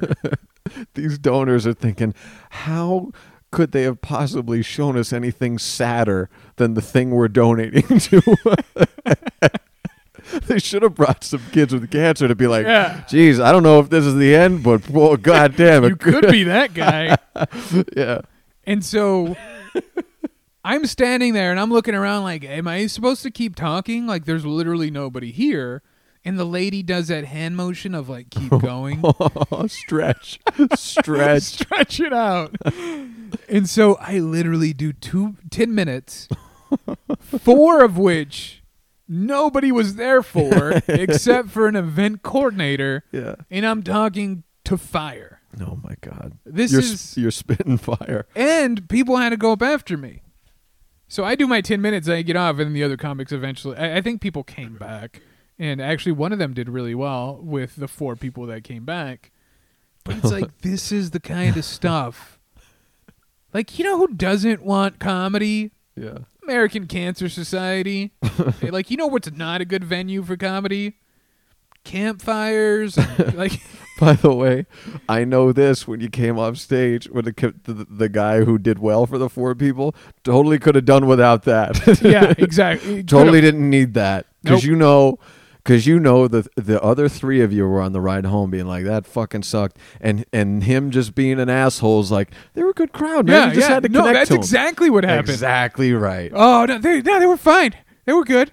No, it was good. It was a good time, and it's like no, it wasn't. No, a it wasn't. Time. It was a good time for you because people actually came back and watched you, you got lucky and it sucked for everybody else. right I do that all the time. Like I, I try to justify. Like if I do well, nobody else does well. I'm just like, "Eh, it was good. Everybody Mm-hmm. did good. Like make them feel good about how well they did not do, so I could feel, so we could talk about how well I did. or just be like yeah they were shitheads that crowd that crowd was tough tonight Jeez, but that's like running. But it's it, it's tough to take. It's tough to look at a bunch of people who donated to the American Cancer Society and be like, "Fuck this crowd." yeah, because we were the assholes. I mean, we're always the assholes, My- no matter what room we're in. My first charity event I ever did, same thing. I'm eight, nine months into comedy, and it's it's it's maybe five of us. Three three are professional comics. What was that for? It was for, it was for. I I think it's called the Fairy Godmother Association. Is that right in town? I've I think never heard of that. It's an organization that used to, at least what they used to do. I think they repurposed the organ. I don't know what's going on. If it's the organization I'm thinking of, if it's the, I, I know this is what they did. I don't know if Fairy Godmother was what it was. I know what they did was they took a couple who was about to get married who was was like disadvantaged either financially or like medically or, or, or for some cause Had some kind of hardship. and they would cover all the costs of a of like their dream wedding. Nice. Really cool idea, right? I'm not ready to do this. No, Eight nobody's months. ready to do that. Eight months in, Where was it at? it was at the Nile. Oh, It was at the Nile Theater, which we've talked about, I believe, right? Which we talked about, I believe, in episode three, a 600 seat venue that typically only had about 12 people in it. It's got about it's got about a 70 foot ceiling. It's it's the theater. It's it's it's literally an old movie theater and go-go dancing place that we used and the stage is, you know, 10 feet in the air, whatever it is. Well, this night it was pretty full. Dinner party. So they were there, same thing. They're there for 2 hours. The comedy show starts thereafter. I'm going up first because I'm 8 months into comedy. You got to dress nice. They told us to dress nice, so I'm wearing a, a, a goofy button-up shirt, much like I am right now. I think I do remember this vaguely. Yeah, we may have met up after this. Yeah, I think either I went to that show. I was irrelevant, but yeah, I remember. I remember this general concept of a show. I I try to be as charitable as I can, so I'm psyched about doing the show. Uh, it's at the Nile, so there's a green room. I feel good about that. We're working with professional. I'll be with at, uh, at least a professional comic and two kind of on the fringe of being professionals. L.A. comics, which at that point I thought meant a lot differently than it does. So I'm like, hey, maybe this is, you know, this is maybe this is where they hear my comedy and someone takes me on the road, man. That's such like a, a new person Hopeful thing. yeah. dream. Yeah. So I'm showing up and I'm like, ah, this is cool. First, when I show up, I get a little sketchy because I show up and I get paid. oh, right off the bat, they just give you your money. Yep. Get 50 bucks, which is great if you're not doing a charity. So I feel like a piece of shit as soon as I, I Oh, get, give. as soon as I get the money, I, I I feel like a bum right off the jump. yeah, because they're they're not trying to spend money, and here you are, right? Like the charity that should be promoters giving you money, not charities. Right. Language restrictions, of course. Mm-hmm. Second step, lights on all the way on, which I had never seen at the Nile before, and and room full, packed, everybody dressed in formal attire, stuffy, very stuffy, and they do like some heartfelt things, of course, before they bring on the comedy show, and I think like family members get up and speak, and they give the couple the microphone. They're like, "We just want to thank you," and you know, Oh man. bring me up. Yeah, of course. What comedy's fitting after that? Why wouldn't you want to do comedy after that? And this isn't the crowd's fault. Now they're stuffy because charity crowds are typically stuffy and they don't want to listen. No, because it's rich people. It's rich people who just paid $150 for, you know, some like a tri-tip something. A cra- all you can eat crab fest. yeah. So I get up and my 8-month comic brain goes, "Okay, this is a charity for to pay for this couple's wedding. The couple's there in the back. This whole night's been about the couple. I know how I'll start my set. I'll tell some jokes toward the couple. Why not? Why not tell some jokes about their beautiful budding marriage? Which is Oh, geez, I can already. I don't remember what I said, but I just remember the room. I didn't say anything bad, but just talking to them in general, being an eight month comic, the room is done.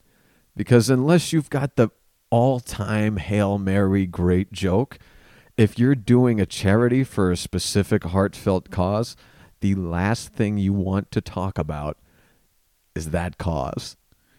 It would be like if you got up at the American Cancer Society and told Five cancer jokes five cancer jokes. back to back. So I, that's what I thought is they didn't they didn't get the joke the first time. Maybe I should just do another one and make it a little sweeter. See, isn't that like I always say that that's such a bad habit that a lot of comics have is that didn't work. You know what I should do? More of that. Lean further Yeah. into it. Yeah. And it takes a while to learn that, right?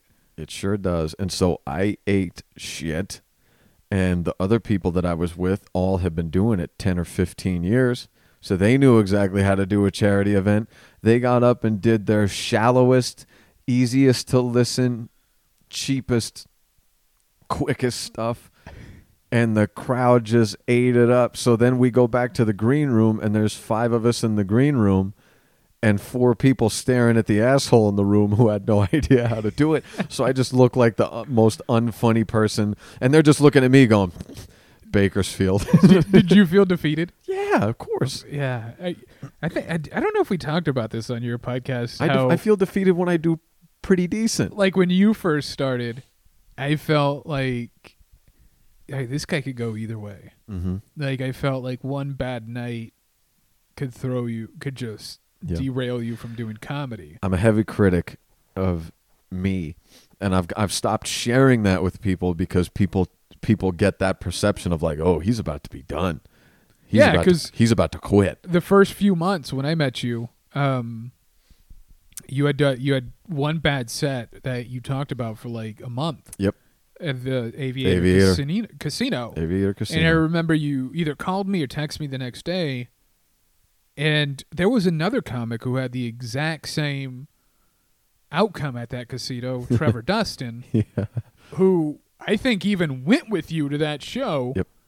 and didn't give you a heads up, or maybe he did. I don't know. No, did not. But I'm sure he kind of threw on you like, nah, it's, you know, ah, get him next time. on the ride home, I was like, "Man, what happened?" And he's like, "Well, you kind of you kind of took your time time between bits too much."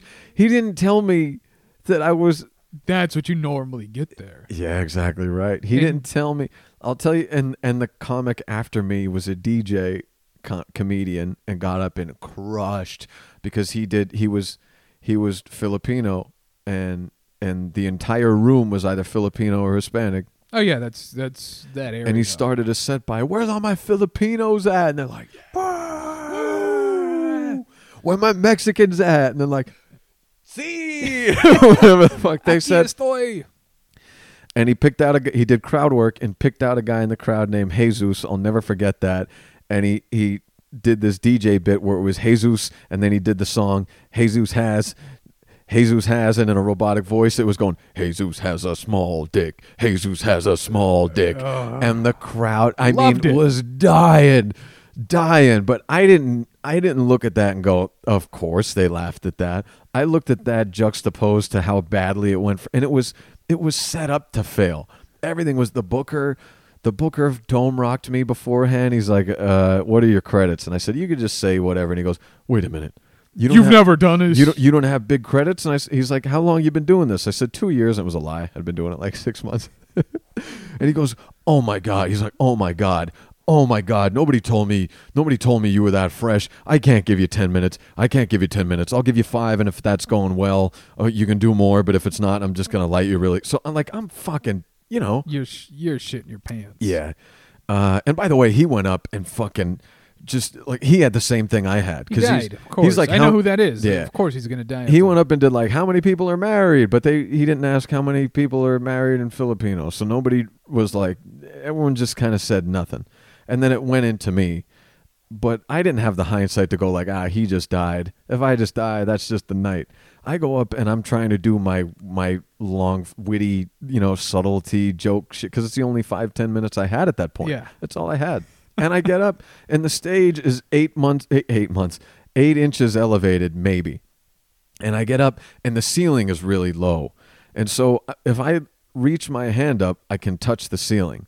And also there's a speaker above my head because this is in a casino where there's a little side section, just a little romper room, and then the casino is to the left of you. So there's people gambling away their kids' community college fund to the left. Yep, losing it all. And then there's We're all losing it all. yeah, we're all losing it Yep, all. everybody. And so they don't want to hear the comedy show. There's comedy show that doesn't want to hear. So it's just two groups making each other angry. And you you know where comedy probably shouldn't be going on in a casino. in a casino in the middle of. I can't believe I didn't playing. bring this up when you talked about your Fresno casino. Yeah, but I mean that was a little bit different because at least I was in a side room. Yeah. where it was more lobby than This- anything else because people can actually hang out there and actually if they wanted to watch comedy watch it Mm-hmm. but the aviator casino was like you you can read people's cards from where you're sitting on stage Exactly right. And so to entertain the casino people, they're playing music on, and there's no divider. They're playing music there that you can kind of hear if you're in the audience. But what I found out when I got to the stage is that the speaker is right above my head, so I can hear as I'm trying to talk. And I and I'm and I look up and I go, "Hey, can someone turn that down?" And everyone's looking at me. Like, they already no. they already can't understand the, it's the crowd for whatever reason on this night was a, a more older trending crowd and again this is m- mostly mostly an elderly filipino crowd and, and not like it's like a retiree crowd like the people Yeah. who gamble after they retire and delano if i'm not mistaken heavy migrant community like migrant work and like like field work and stuff yeah like that field work a lot of and there's a lot of there's a big uh, filipino and hmong community So out big there. time language barrier Yep. is, is basically what I'm getting at. So I get up and they already don't really connect with what I'm saying, and I get up and I say, "Hey, can someone turn that down?" They don't hear the music, only I hear it, and I say, "Hey, can you guys hear the music?" You guys can't hear that, and they just kind of. oh it's just me they look at me with blank faces. And I kind of laugh, and I- I go to start. My, I'm like, all right, well, I guess I'll just plow into it. I go to start the bit, and as I start it, I see a light from the end of the room. he fucking lit me. are you like two minutes in not even probably Not two even. minutes Not he was just being a jerk just just, just being, being a jerk. Just being just being that guy. Yeah, and the Aviator Casino. Those guys are everywhere, but it was the first time I ran into that yeah, guy. it's the And first by time the way, that you've actually done work with that person. this particular guy, when I meet him, he's friendly, he's nice, I get along with him. But some point in every conversation, something like this happens. And that guy's everywhere in comedy because comedy there is a weird thing about that. There's there's a lot of weirdness in this. So it was my first time dealing with that and I just just died. the best way to describe that room that probably people who are listening are gonna probably they can they can relate to. Mm. Imagine doing comedy at a Buffalo Wild Wings. yeah. just a big open square room with no walls. Right. Nothing like if you've been in a Bu- Buffalo Wild Wings, there's no walls. There's no dividers. It's just this huge square and people enjoying buffalo wings and football, but instead of enjoying that, they're gambling their kids' college fund away. Right. And you're trying to tell them about your deep and they inner yeah, secrets. and instead yeah and instead of and while the game's going on on the side by the dartboard there's a couple tables that we set up a microphone in front of and do comedy it's it's just not the place for it. But I remember thinking early on when you started, like, man, this guy can go either way. right because and i'm very self-critical like that and for two reasons i've i've stopped sharing it. One is because i give people that impression of like i'm about to quit. And two because i realize you got to own that on your own. You can't offload. Like when i come off you might say hey good set man. When you say that now i just say thanks i appreciate it. What i want to say is it wasn't a good set. I stepped on this punchline and i fucked up this part and god damn it i wanted i wanted to hit i forgot this tag but you gotta you can't You I have can't, to internalize. it's that. not fair for me to dump that off of my head onto you and now i feel a little bit better about it and you just got to do this weird consoling me thing I, I know exactly what you mean. I that happened to me recently, where I did okay in a set, but it was like I messed everything up, and then you get off stage, and then people are like, "Oh, good, good," you know, you did because you you did do a good job. You just didn't do the job you wanted to do. Yep. And you're right. Like you don't dump that onto somebody else. No. You don't say, "Oh, I messed this up. I, I, I did this." I did. You just internalize that and just kind of go about the rest of your way the rest of your night, I should say.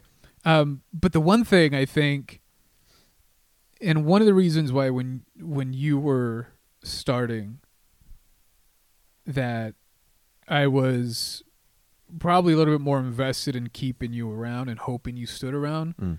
was when I first met you. It was at Rocket Shop, Okay. and I Oh, I was showing up to to a Thursday mic, and I think I just did my my bit and I left. Uh, but you were one of the newer faces that I hadn't seen, and like I'd never met you. And I went to Martinis, and you were there as well. And I was like, okay, this guy's actually showing up to stuff. Mhm. Um, but the one thing that stood out to me at Martinis was you were wearing your little chevron shirt, really and you can tell that you just were absolutely uncomfortable being that person yep right? Like wearing the suit and tie, doing the chevron thing, wearing that um the not turtleneck, I don't know, the the polo. the polo and there's something about like your I uncomfortableness inside of that that I was like this dude gets like I was Yeah. like I can relate to that. yeah Um So it was a day that I'd come from work, but because I literally had to come from. It, some people come from work because they want you to see them in their fancy shirt. Today we're dressed like we came from work because we had no. If I had any time to take this off before you got here, it'd be off. yeah, and I, I kind of wanted to corner you and be like, no, I don't get to change. You don't Right. get to change. Yeah. um, And so we connect. We connect on the line of we spent our whole lives working towards a success that we didn't want. and but not only that, like I was like, this this person's an adult. Yeah. right? Like this person has responsibility. I mean, I didn't know if you had kids or like anything about you really, but I could. There was like this look of defeat in your eyes that I'm like, I relate to that. Like I need somebody around that actually understands balancing this and Yeah. everything else because at the time a lot of the scene was 20 21 uh, and the the very few comics that were over the age of like let's say 26 were comics I didn't necessarily I don't want to say relate to Mhm. but I don't know if it wasn't for comedy like would I be going to their barbecues type thing um, and when you came around I was like all right I I, I like this guy I could see he's uncomfortable and the first thing you ever told me I feel like it, we're like we're dating, and I'm telling this story. we are. We're, Um, we are. We're married. I I know you had seen me at Rocket Shop, and I had noticed you, and then I, I came to Martinis, and you were sitting by yourself, looking at your notes, and like I go and I take a seat, and I'm semi close to you, and you're like, "Hey," and I'm like, "Yeah." Next week, guarantee it's gonna be karaoke night.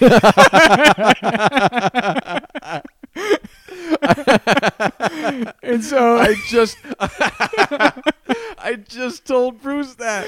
And so I was like, all right, like this dude, I like this guy. And like I was just like, for one, you're an adult, right? Like there's there's a layer of like relatability I need Yeah. like with the group to be like, I'm not some old man doing this. Yeah. And also trying to balance life, trying to balance and so I was like, okay, I can do things with this person Yeah. because they understand some of the bumps in the road and hindrances and also I could just tell that your approach was just so different than everybody else's. Like you had your everybody has their notes right? But I could tell I, I feel like this is weird. This just turned into my podcast. Uh, and I, and it's something I've told you probably a million times before but it was like I think the frustration that I felt you had early on was that and I know I've told you this before was that it's comedy is one of those things that you can do everything right and still get a terrible result. Yep. Unlike going to the gym, unlike going to law school, unlike all these things where if you just work hard enough, it's Yep. eventually going to pay off. And if you're a control freak, that's maddening. And that I could tell right off the back that that is going to be the thing that either makes or break this per makes you, right? Yep. Like I was like they have to really learn to harness that and kind of come to grips with the fact that in you know that success looks like failure in comedy. Mhm. That's something that we had talked about and it's like it's and I think early on it was like I- that was a difficult part for you was Yeah. like man like you were doing everything right you were writing your sets you were doing everything word for word and putting in your hey how's like- everybody doing and It's like, being a quarterback for the Giants. You can throw the perfect ball, but it's going to be 45 mile an hour winds. Yep. And there's nothing you can do about Mhm. it, right? And so I remember just thinking like, all right, this this person, if they just stick with it enough, right? And then like lo and behold, man, like now you're like the leader Oh, here of we the, are. the leader of the little local uh Yay. local comedy scene. So Yeah. Should have chased me the fuck out when you had a chance. I Joe. know. Man, if they would have just made it karaoke I- the I- next week, we would have been fine. I do want to go back to a couple things just so people know what an OG you were, and then I have a question for you. Number one, I remember that night at Rocket Shop because it was the opening night at Rocket Shop, and you went up dead first, and you went up, and you must have been four or five years into comedy at this point, probably yeah, I'm probably where you are now. where I am right now, and you now at this point, I'm five months into comedy, and you went up and did what what to me, and is certainly to the guys, certainly to the guys, might as well have been magic on stage, because you you went up, you went up and you talked about what happened in the room. And when you say you did your one joke and went off, you literally did one joke and went off because you did like three and a half to four minutes of this is a new mic, so what's going on in the room? Who's all in the room? What can I talk about in the room? And it just flowed that way. And until that point, you know, once you've been around and at it for a while, that's it's you do that. Like as- you can do that now. you probably kicked yourself on the ride home from that because you're like, fuck, I had a bit I wanted to work on and didn't and get it. didn't get to do it. But we're like, holy shit, he said shit he wasn't planning to say on his way over here. What the fuck was that? I remember you got up and you talked about you talked about it being in an airplane hangar, but somehow it's a NASCAR place, which is which always makes a crowd laugh. You talked about all the pipes on the ceiling. I think you said it looked like a screensaver in there, or maybe I'm just projecting that onto I think you. it, I recall something like that. Yeah, all the because there's pipes on the uh, to the ceiling, and just and then the like there were a couple cup. You asked about a couple in the room, and it looked like one guy was with like two or three ladies, and he, he's a return customer now. So like there was all this, there was all this funny stuff that nobody else was around long enough to do anything like that, and any other people who were weren't dedicating themselves to the craft enough to do it. So everyone was just kind of like, "Whoa!" Well, you're so in your notebook when you're when you're first starting. Like if it's not in your notebook, you're not gonna do it. you're not no. prepared for it. It's just, and I was probably at the time. I mean, now everybody can do it. Right now, you walk into that room and like that set I did that night literally is just a set in the night. Like there's nothing magical about what I did. There's nothing magical about it now. right. It's just everybody else has gotten better. Everybody understands comedy more. There's like a depth and breadth of understanding of what comedy is. I just wasn't Right. there at the time. Right. There's a baseline now that wasn't that wasn't there then because no one knew. I always tell the young comics now, even if even if I catch myself riding somebody too much, or if I, I like I'm being like too over the top, I'll say to them, look, I, I will. Uh, I will admit I had the benefit of coming up in this town when there was no one to tell me otherwise. There was no one around to call me on my bullshit because all of us were six months in. Yeah. so that re- so anytime someone tried to call me out, I could go just like, "Oh fuck you! You don't Yeah, know." what any- do you know? You don't know anything either." You're literally the same. I've Mhm. been doing this three days longer than you.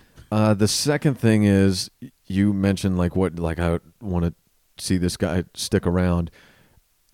It, the first thing that made me like one of those external things that made me realize I'm onto something because you as a person, when it comes to comedy, you don't bullshit people. You might not tell them directly if they're bad, but you're certainly not going to tell them that they're good. And and Yeah, I don't like leading people. I just because I don't. I, I try to give all criticism constructively. And you and Bruce, who's texting me, literally just texted me right now. You and Bruce Gray have this uh, th- where you have a disdain in your body for bad comedy. Like it hurts you when comedy is bad. I I I have a disdain for people I feel or comics I feel are not giving not up there for the right reasons. Yeah. Right? So like we might have talked about this on another podcast, but like you know, if if it were a new uh, music open mic, they were going to be showing up to the music open mic. If it were something else, they'd be doing that. Like it's just it was a look at me. yeah, it's a look at me thing, and so I'm always very um, uh, leery of people who like, oh, I used to be a musician, and then I'm an actor, and then I'm this, and then it's like five layers of, of Right. bullshit down. You're a stand-up comic. I just the love I have for stand-up comedy is strictly as a stand-up comic. I love stand-up comedy. Right. Um, I love anybody who loves stand up comedy. I love anybody who's trying to make it work in stand up. Um, but I think there's a genuineness that you have to have in order for me to actually be like, okay, that person gets it. and I know I, I shouldn't be like that because I have really no right to be, right? um, but I just feel like you can tell. It's like talking sports with somebody who doesn't know sports. I quit. So if you don't if you don't know and you're talking like you know, I just go, oh yeah, and quit. that's exactly how I feel about stand up, where it's like I can feel if you actually love doing this. Right. I feel like if I can tell if this is just you're passing through, I can tell if if you're not going to be around long, Right. if you're just not going to get through the bumps.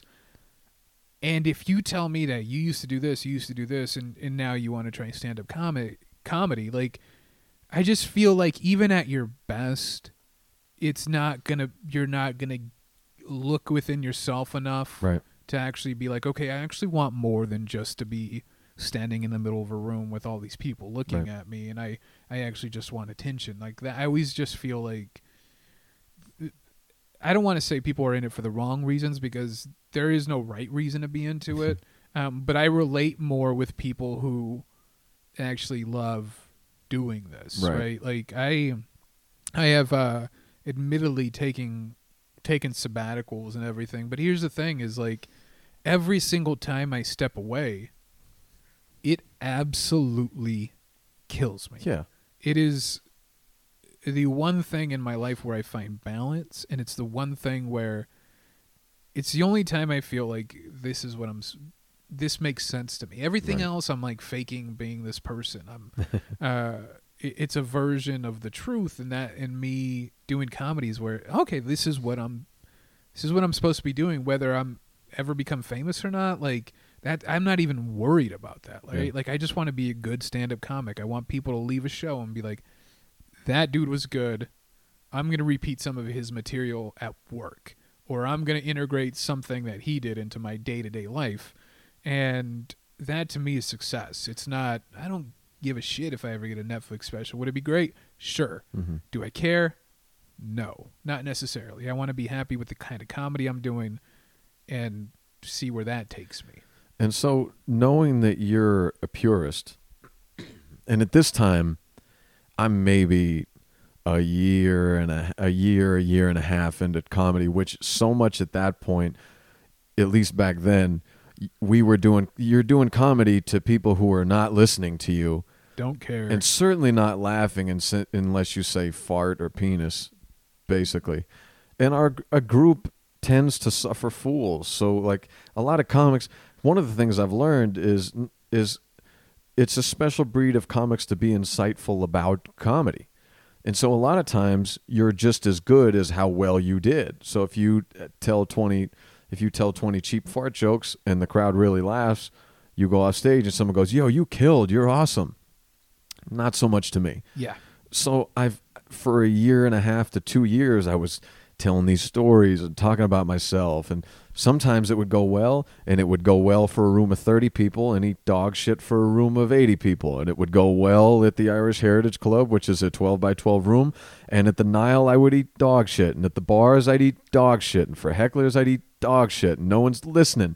And no one cares. And no one gets even when they laugh they're not getting really why I want them to Yeah. laugh. And so you're just floundering. I'm like fuck man the aviator. And i'm like god maybe i should be asking how many filipinos are in how many syrians are in this room? Like maybe i should be doing that. And then there was one point i i, I don't know if i had come off stage or we were just talking or whatever it is you say you said to me there's there are topics that come up or there are themes or or like or hot button issues that come up. And i and you said to me i i think about that and i go I wonder what Flail has to say about this. I'd, I'd be interested to hear his angle on it because I know it's going to be different than I might think it would be. And it was just that little thing that's like, okay, so the people who listen Get are, it. are listening, and maybe I maybe it's maybe there's something. I'm so if I'm like he's a purist and he knows how to make all these rooms work, and he's been around a while. So if he's interested to hear it, then there's got to be some. Then then fuck the people at the bar much more so because there's got to be something. Yeah, because you'd rather when I watch somebody, if I watch somebody new, if Yep. I watch somebody that's been here one one year, if I watch somebody who's been doing it 30 years, right? Are they eating dog shit on stage doesn't to me mean you're failing, Right. right? It to me it means if you're if you're eating dog shit because you're unprepared because you thought you were just going to kill it doing this low hanging fruit and it's just not the room for it if all the environmental factor environmental factors get you Right. i can see through that like i think i i think there's just certain comedy that's not made for certain rooms and but if you're going to eat dog shit and you're going to bomb your ass off but you're going to bomb your ass off sticking to your laurels Right. and sticking to your guns and doing the stuff that you love, being insightful, um, digging deep inside of yourself. And not everything has to be like this really long, drawn out, Yeah. this is how I feel. But like, there's little things that you can just drop inside of jokes that let me know and let everybody else know this is how you feel. Right. This is a fear you have. This is something like that, right?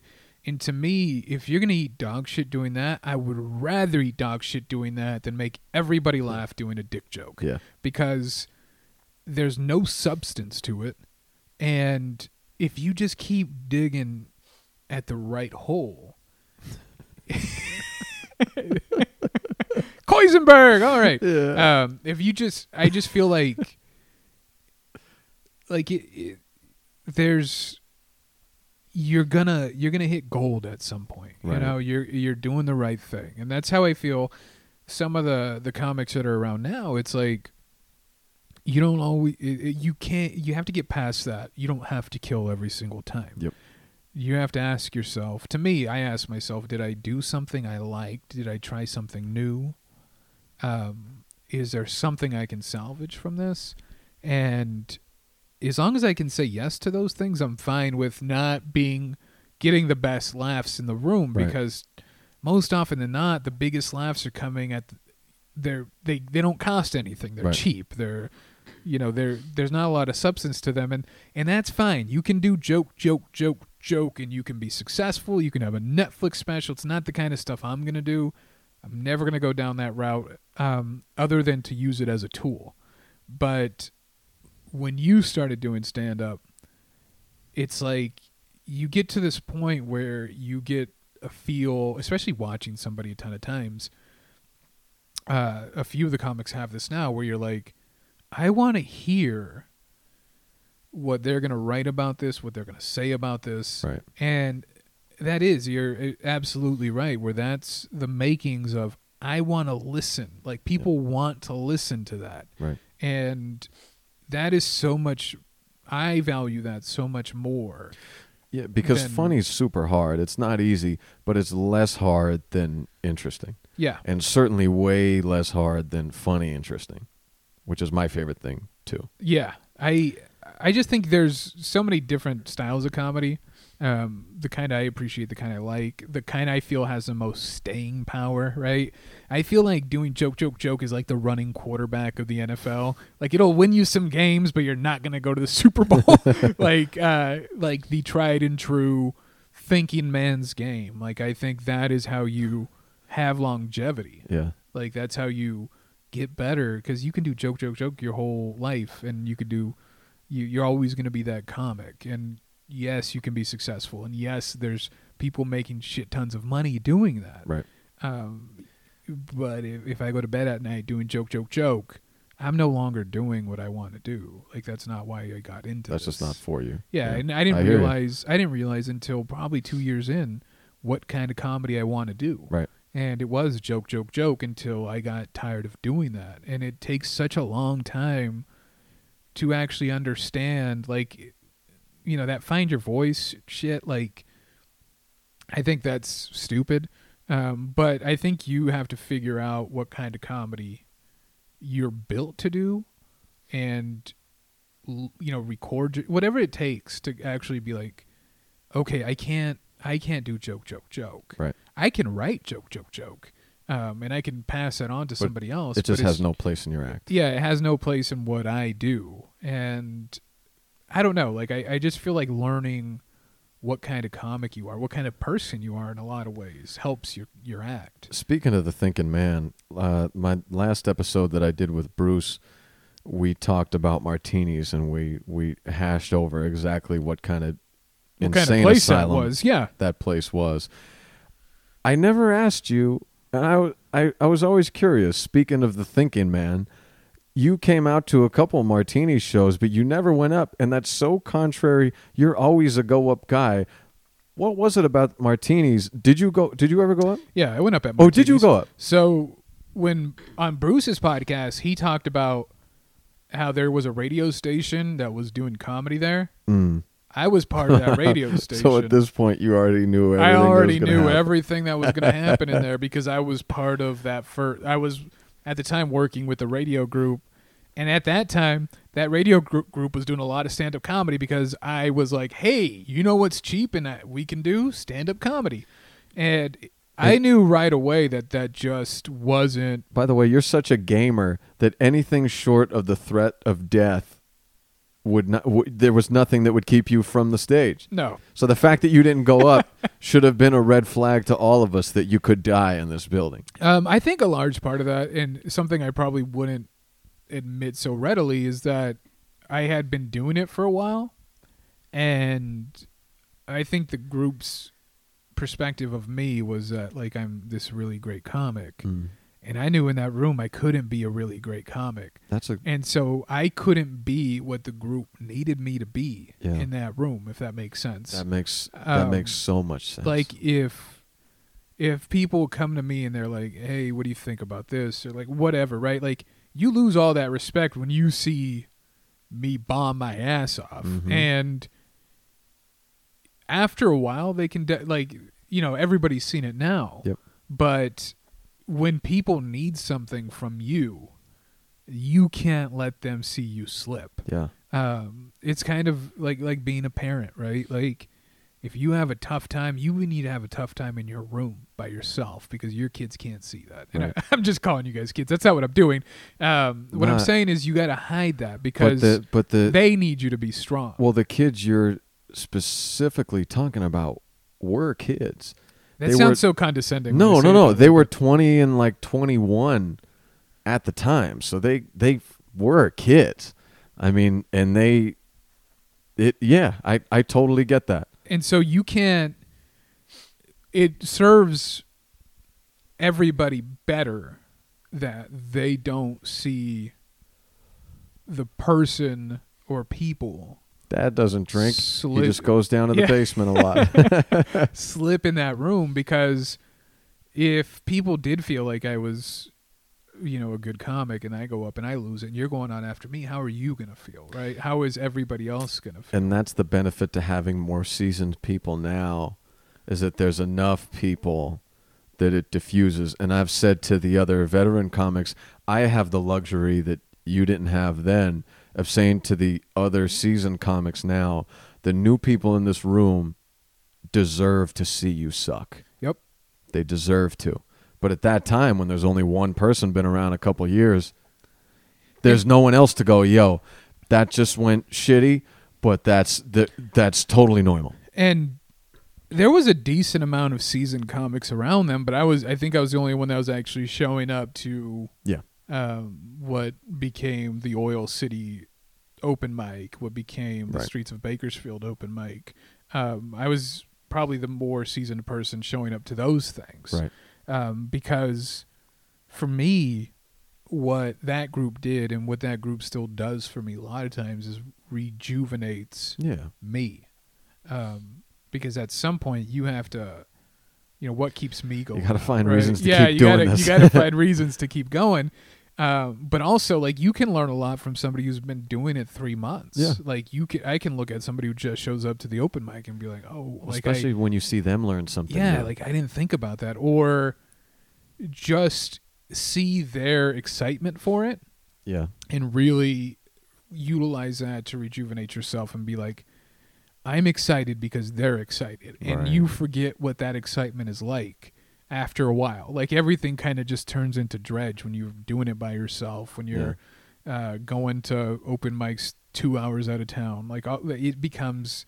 something that you hate that you love.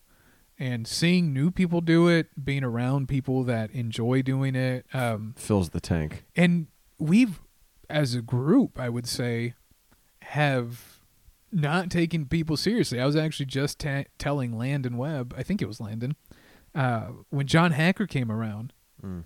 it took like two months before anybody even knew that dude's name. Like he called himself johnny two dicks or something like that for like a month. Yeah and then one day he just like blew up on stage and started talking about how he hates coming. He doesn't know anybody. He's It been was showing up for three months. He doesn't know anybody. it was one of those honest moments he goes yeah no one even talks to me i don't know anyone in this room except andrew boydstein Yeah, and that's the part that I, I actually told. and then we Landon. loved him and we called andrew boydstein for like three months but it takes but just a simple fact that the group had the awareness to be like this person's coming through they're not going to stick around Yep. um he at the time was in music and doing all these things where i'm not going to be close to that kind of a person right off the bat because it's like why are you really here um but after a while like it's the group is just at such a great point right Yeah. now i think and it's like a little bit of everything you need to be successful enough to run a good show enough to, for people to have their open mics. Um, I think we're at a point where it's like the open mic scene is like on a at, like can we support one more open mic type thing. Like True. I really That's think and really that comes into um and I know Landon's probably going to hear this and we're not at his open mic right now. Yeah, but Um, again, that's my little temper tantrum because my it has nothing to do with him. Mm-hmm. The night was, the night was great last week. The room was full. They're doing a good job.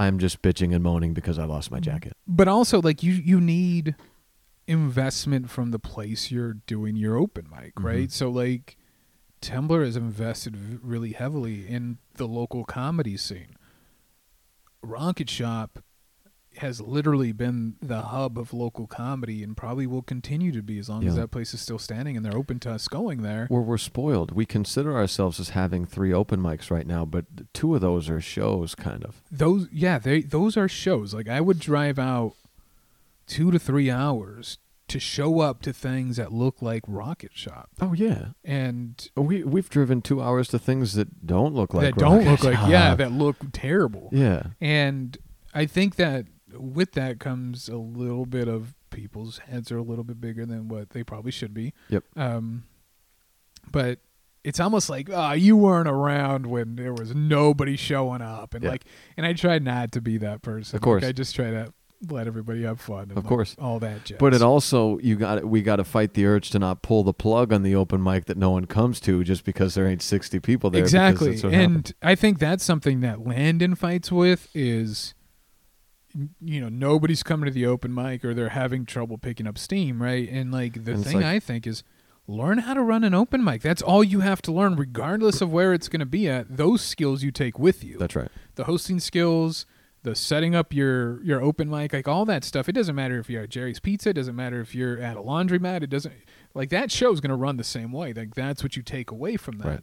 Um and i know that frustration just sucks because i've been Oh yeah. there where you try to run a mic and nobody shows up but i think we're just lucky enough to have two establishments that really are invested in Right. you invested in the comics, invested in everybody that you invested in comedy, and really were proactively kind of invested in it before comedy was what it is now. When Yeah. there was literally four people showing up to the Rocket Shop open mic at first, or whatever the case Right. is, and I don't know. It's it's such a good place to be at right Yeah. now. I think. Yeah, it's much different than it was a couple of years ago. Oh yeah, for sure. So to to close us out because we're we're pushing the two the two hour mark. Good. I'm here for three. Uh, You haven't you haven't been. you, I'm here for three hours. You haven't been home yet. I'm, yeah, I haven't I'm taking home. you from your baby. I am to- literally probably gonna get yelled at You're get right home. straight to the doghouse after this. You had one more story uh, that you wanted to touch on, and and the words that you had expressed to me was hookah lounge bombing. hookah lounge bombing. Yeah, so I actually went up with Kate Lee. Where was this at? Uh, it was in Fresno. Where so we drove up to Fresno on like where a all good hookah night. lounges are? Yeah, and at the time hookah was really big. I want to say it was. Can I guess? 2013. Yeah, about that time. Damn right. Yeah, about about that time. That's when, whole motherfucker when hookah was, was knowledge right there. was becoming big. It never became. Sit big. on a patio and smoke tobacco out of a bungee cord. when hookah was becoming big. yeah, it never became big. Um, it actually was though. Fucking idiots. They it was, but they're boneheads. Like well, the well, the thing is, is like I fucking hate people, mu- man. much like this place, it's it was an 18 and older place, right? Because most hookah lounges were that they were 18 and older. hmm And the guy who ran the mic, forget the guy's name. He was pretty young. He was like 20. And Kate and I had done a show in Fresno and we did really well. And the guy came up to me afterwards and was like, I would like you to come and headline this show I do at And this is an open mic. No, no, it's an actual Oh, show. okay. It's a show show. Um, you know, give you fifty dollars to come and headline this. I think it was called Blue Hookah Lounge or something like that. And it was downtown Fresno, and it's a forty-five minute set, Mhm. and this place it, it's a hookah lounge. It, it is.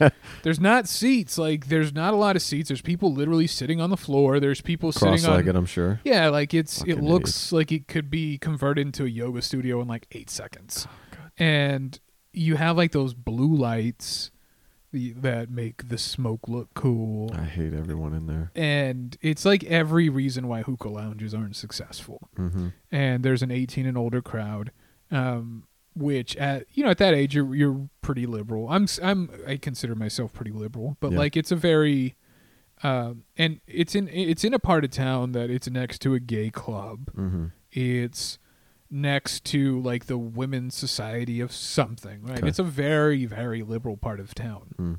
which I'm okay with. Like I Yeah. said, I'm I'm pretty liberal, and But but also get ready to be offended. yeah, but also I'm not liberal. get ready to be offended. I'm very I'm very liberal, but I have two jokes that are not. Um, but we we show up and there's four comics. Uh, Kate Lee is featuring. I'm going. I don't like saying headlining. I'm going up after Kate Lee. I'm the Closing out last. the I'm the last person up. Um, and the show starts at about 7:30 ish, and we're running to about nine o'clock, right? And at the time, there was this new club that was opening up in Fresno, and it was like an Asian themed dance party club, and it was opening up across the street from the hookah lounge. And the hookah lounge is like a regular storefront where the whole storefront is just window. It's just you can look out, people Yeah. can see you, you can see them. And Kate Lee goes up. Um, everybody's doing pretty well. Everybody does well, and so I'm psyched because I'm like, I am just gonna absolutely kill it. Mhm. That's what I'm thinking. I'm like, I'm gonna go up. I'm gonna murder it. Kate's killing it. Yep. Um, you know, Kate's and I's comedy kind of transitions well. It's Right. you know, it's she has her own style, but I felt like it was a good overall, Yeah. well-rounded show. The guy did a good, good, did a good job running the show. It's everything you want to step into, right? Mhm. Minus the fact that it's at a hookah lounge, um, but it's a good show Mhm. and I go up and my my problem was that I had written new material and at the time I just stuck it all in the front. I stuck Mm-hmm. it within the first 5 minutes and I don't Le- know if leading I, off with new stuff. yeah, leading off with new stuff and I don't know if I just was being lazy about it But it was a hot crowd so far. Yeah, I was like, yeah, exactly. If there's if there's a time you're going to take a risk, it's for a good crowd. and there's no right way to do it because I've I've said to you I think in episodes past that I've I've been in a tough spot doing a 45 minute set and the first joke doesn't work so I put my best stuff in the first 5 minutes and that didn't work and And- then here we are And then here we are, Yeah. ten minutes in. Um, this is exactly like that. So this this situation it plays out exactly like that. Okay. So I go up, I I put all my new material up front, and that, and I honestly want to say it's just because I was too damn lazy to figure out where it fits in, where I can weave it in, and um, I do this thing where I I watch the first comic, first two comics, and then I decide what can I give this crowd, where can I put things, yeah um, in accordance to what they're actually reacting to, right? And it was a hot crowd. And so I was like, okay, I'm going to put it all up front, hit them with the new stuff, and they're going to love the back stuff, and it's going to be amazing. It's going to be an awesome 45 minutes. And I I open up with a decent joke, uh, some probably just hacky thing about the room, and I got them. They're Yep. good. They're focused hooked them. they're in. They're lasered in. Kate Lee did such an amazing job, and she had. I've, I've probably never seen her do better than that. She did absolutely amazing, and she gives me everything I need to be successful. the promoter gives me everything I need to be successful. The room is ready. Yes, there's smoke, but at this time, this is as good as it's gonna get for me, right? yeah this absolutely all falls on me. And I go up, and for one, I'm wearing a hat, and I kind of hate that.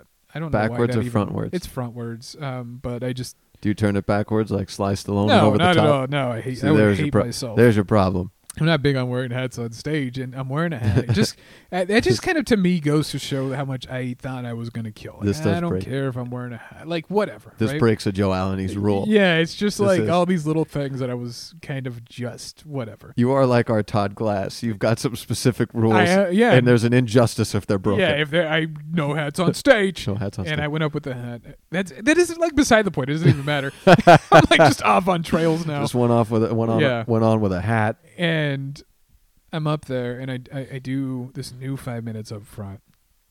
I had them with that first quick one, and they're in. They're sitting down. I'm ready, and this room. They're ready for comedy, and I'm Mhm. ready to give it to them. And they're.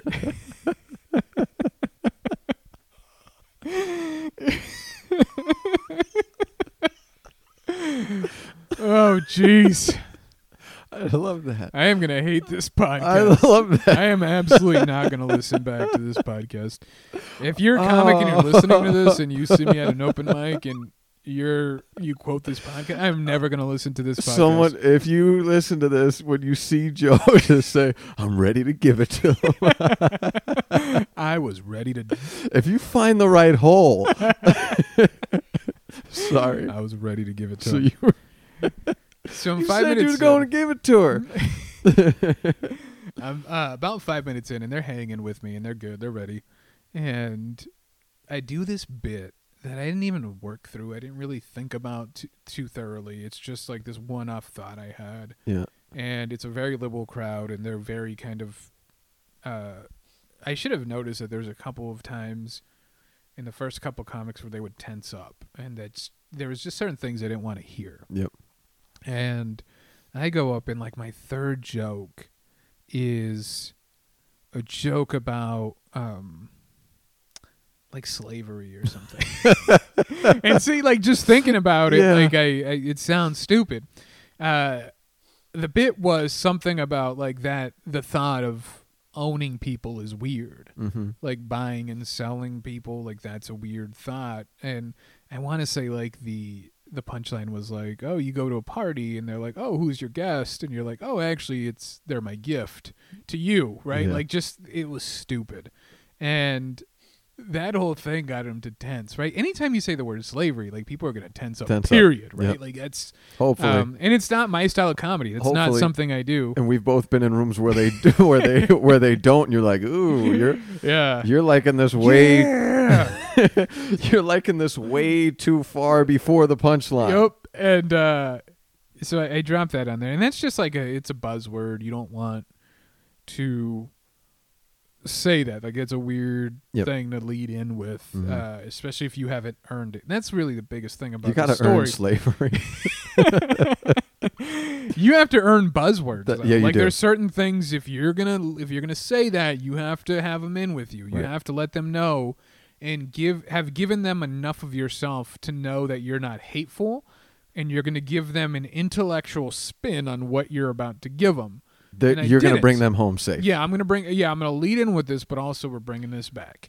Um, I didn't do that. I didn't earn that. And what I did is I just boom, slavery bit. And Mhm. even though it's not a hateful bit, even though it's actually just looking at it from the outside looking in, and to be like, we used to buy and like that's so stupid, right? The whole thing is, is slavery is stupid. I say this so many times, and and you see it with new comics a lot. They'll go up and they'll tell whatever dick joke they had planned, and it doesn't really work, and then they go into religion, guys. and that's exactly what I did here. So Yeah. that bit didn't work, right? Mhm. Even though the bit is, I'm with you guys. Slavery is stupid, and that's what actually I'm trying to get across in this bit. mm-hmm. I just didn't earn the right to talk about it. And then I go into a plagiarism bit, Mm-hmm. which is really hacky, and it was how, um, when I took a plagiarism class, the professor called it intellectual rape, which is another buzzword Yep, I didn't earn that's right.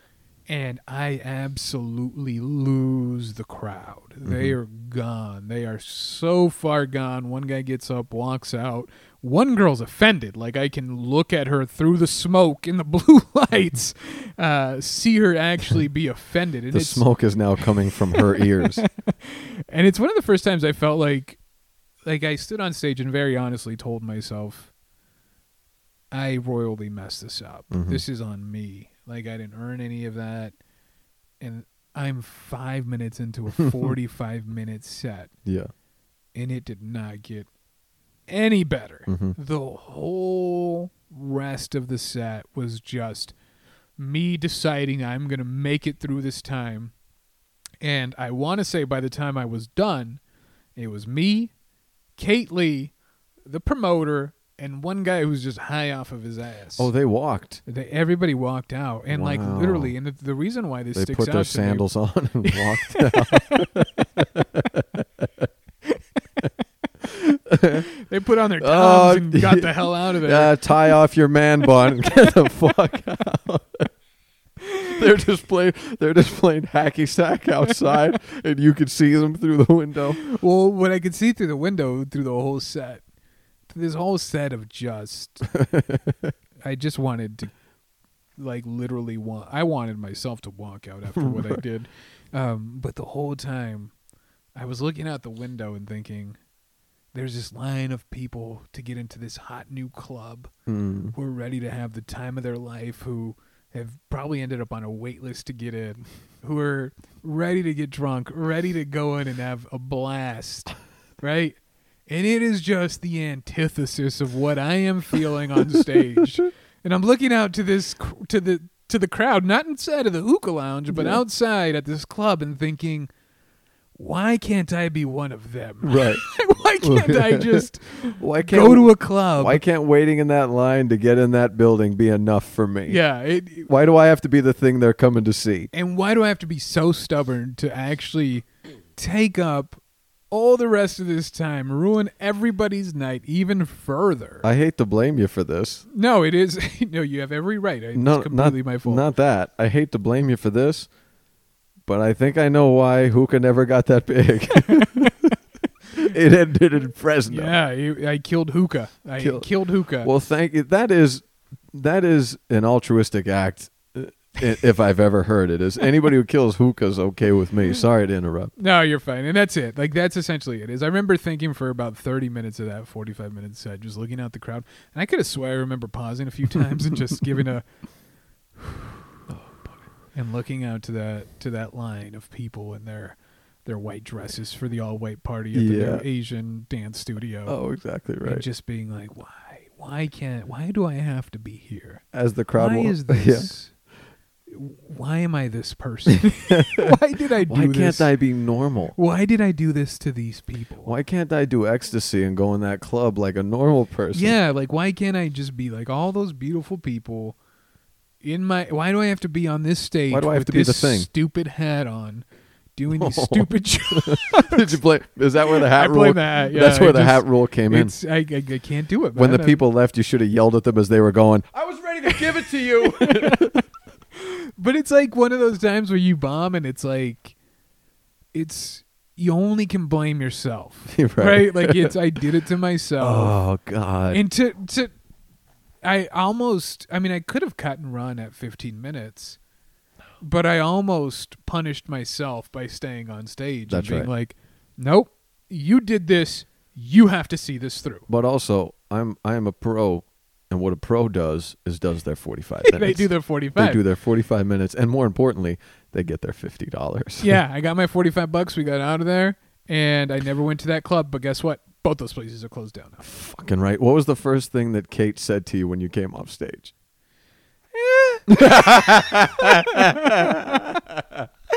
That's how you know you bombed. When all you get is some kind of weird squeal out of like, Especially from one of the sweetest people on earth. Because Yeah. if she could have said anything, she would have. Well, I mean, eh, she. Uh, well, I probably shouldn't talk about what she does, but she's she goes to places that are like literally the dredge of society. Yeah. Visits these places as part of her work. So she's shrugging this off like it. It is not. It doesn't faze her. It doesn't make her. No reaction visiting these places that nobody wants to visit. Right. That it is literally the Places that- underbelly of society. Places where people need to be rescued from. Yes. And her reaction to my set is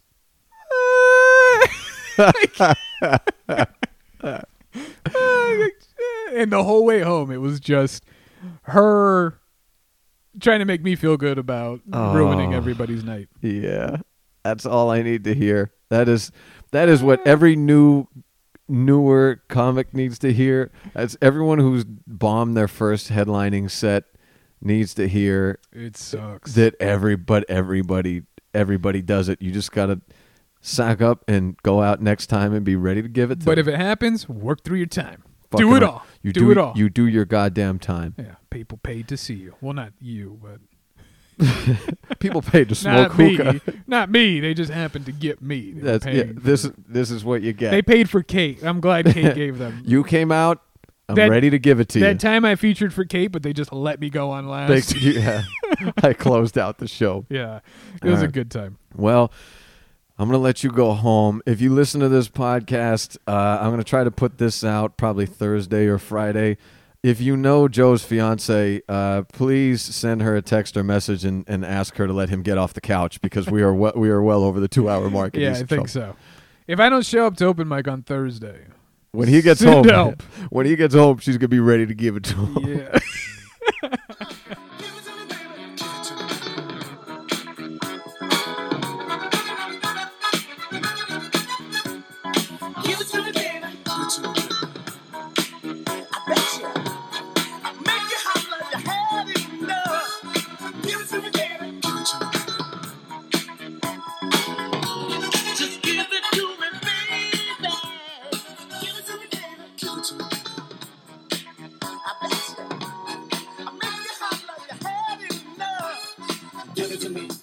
me that stuff, that funk, that sweet, that funky stuff. Give it to me. Give me that stuff, that funk, that sweet, that funky stuff. Give it to me. Give it to me. Give it to me. Give it to me. Give me the funk, that sweet, funky stuff.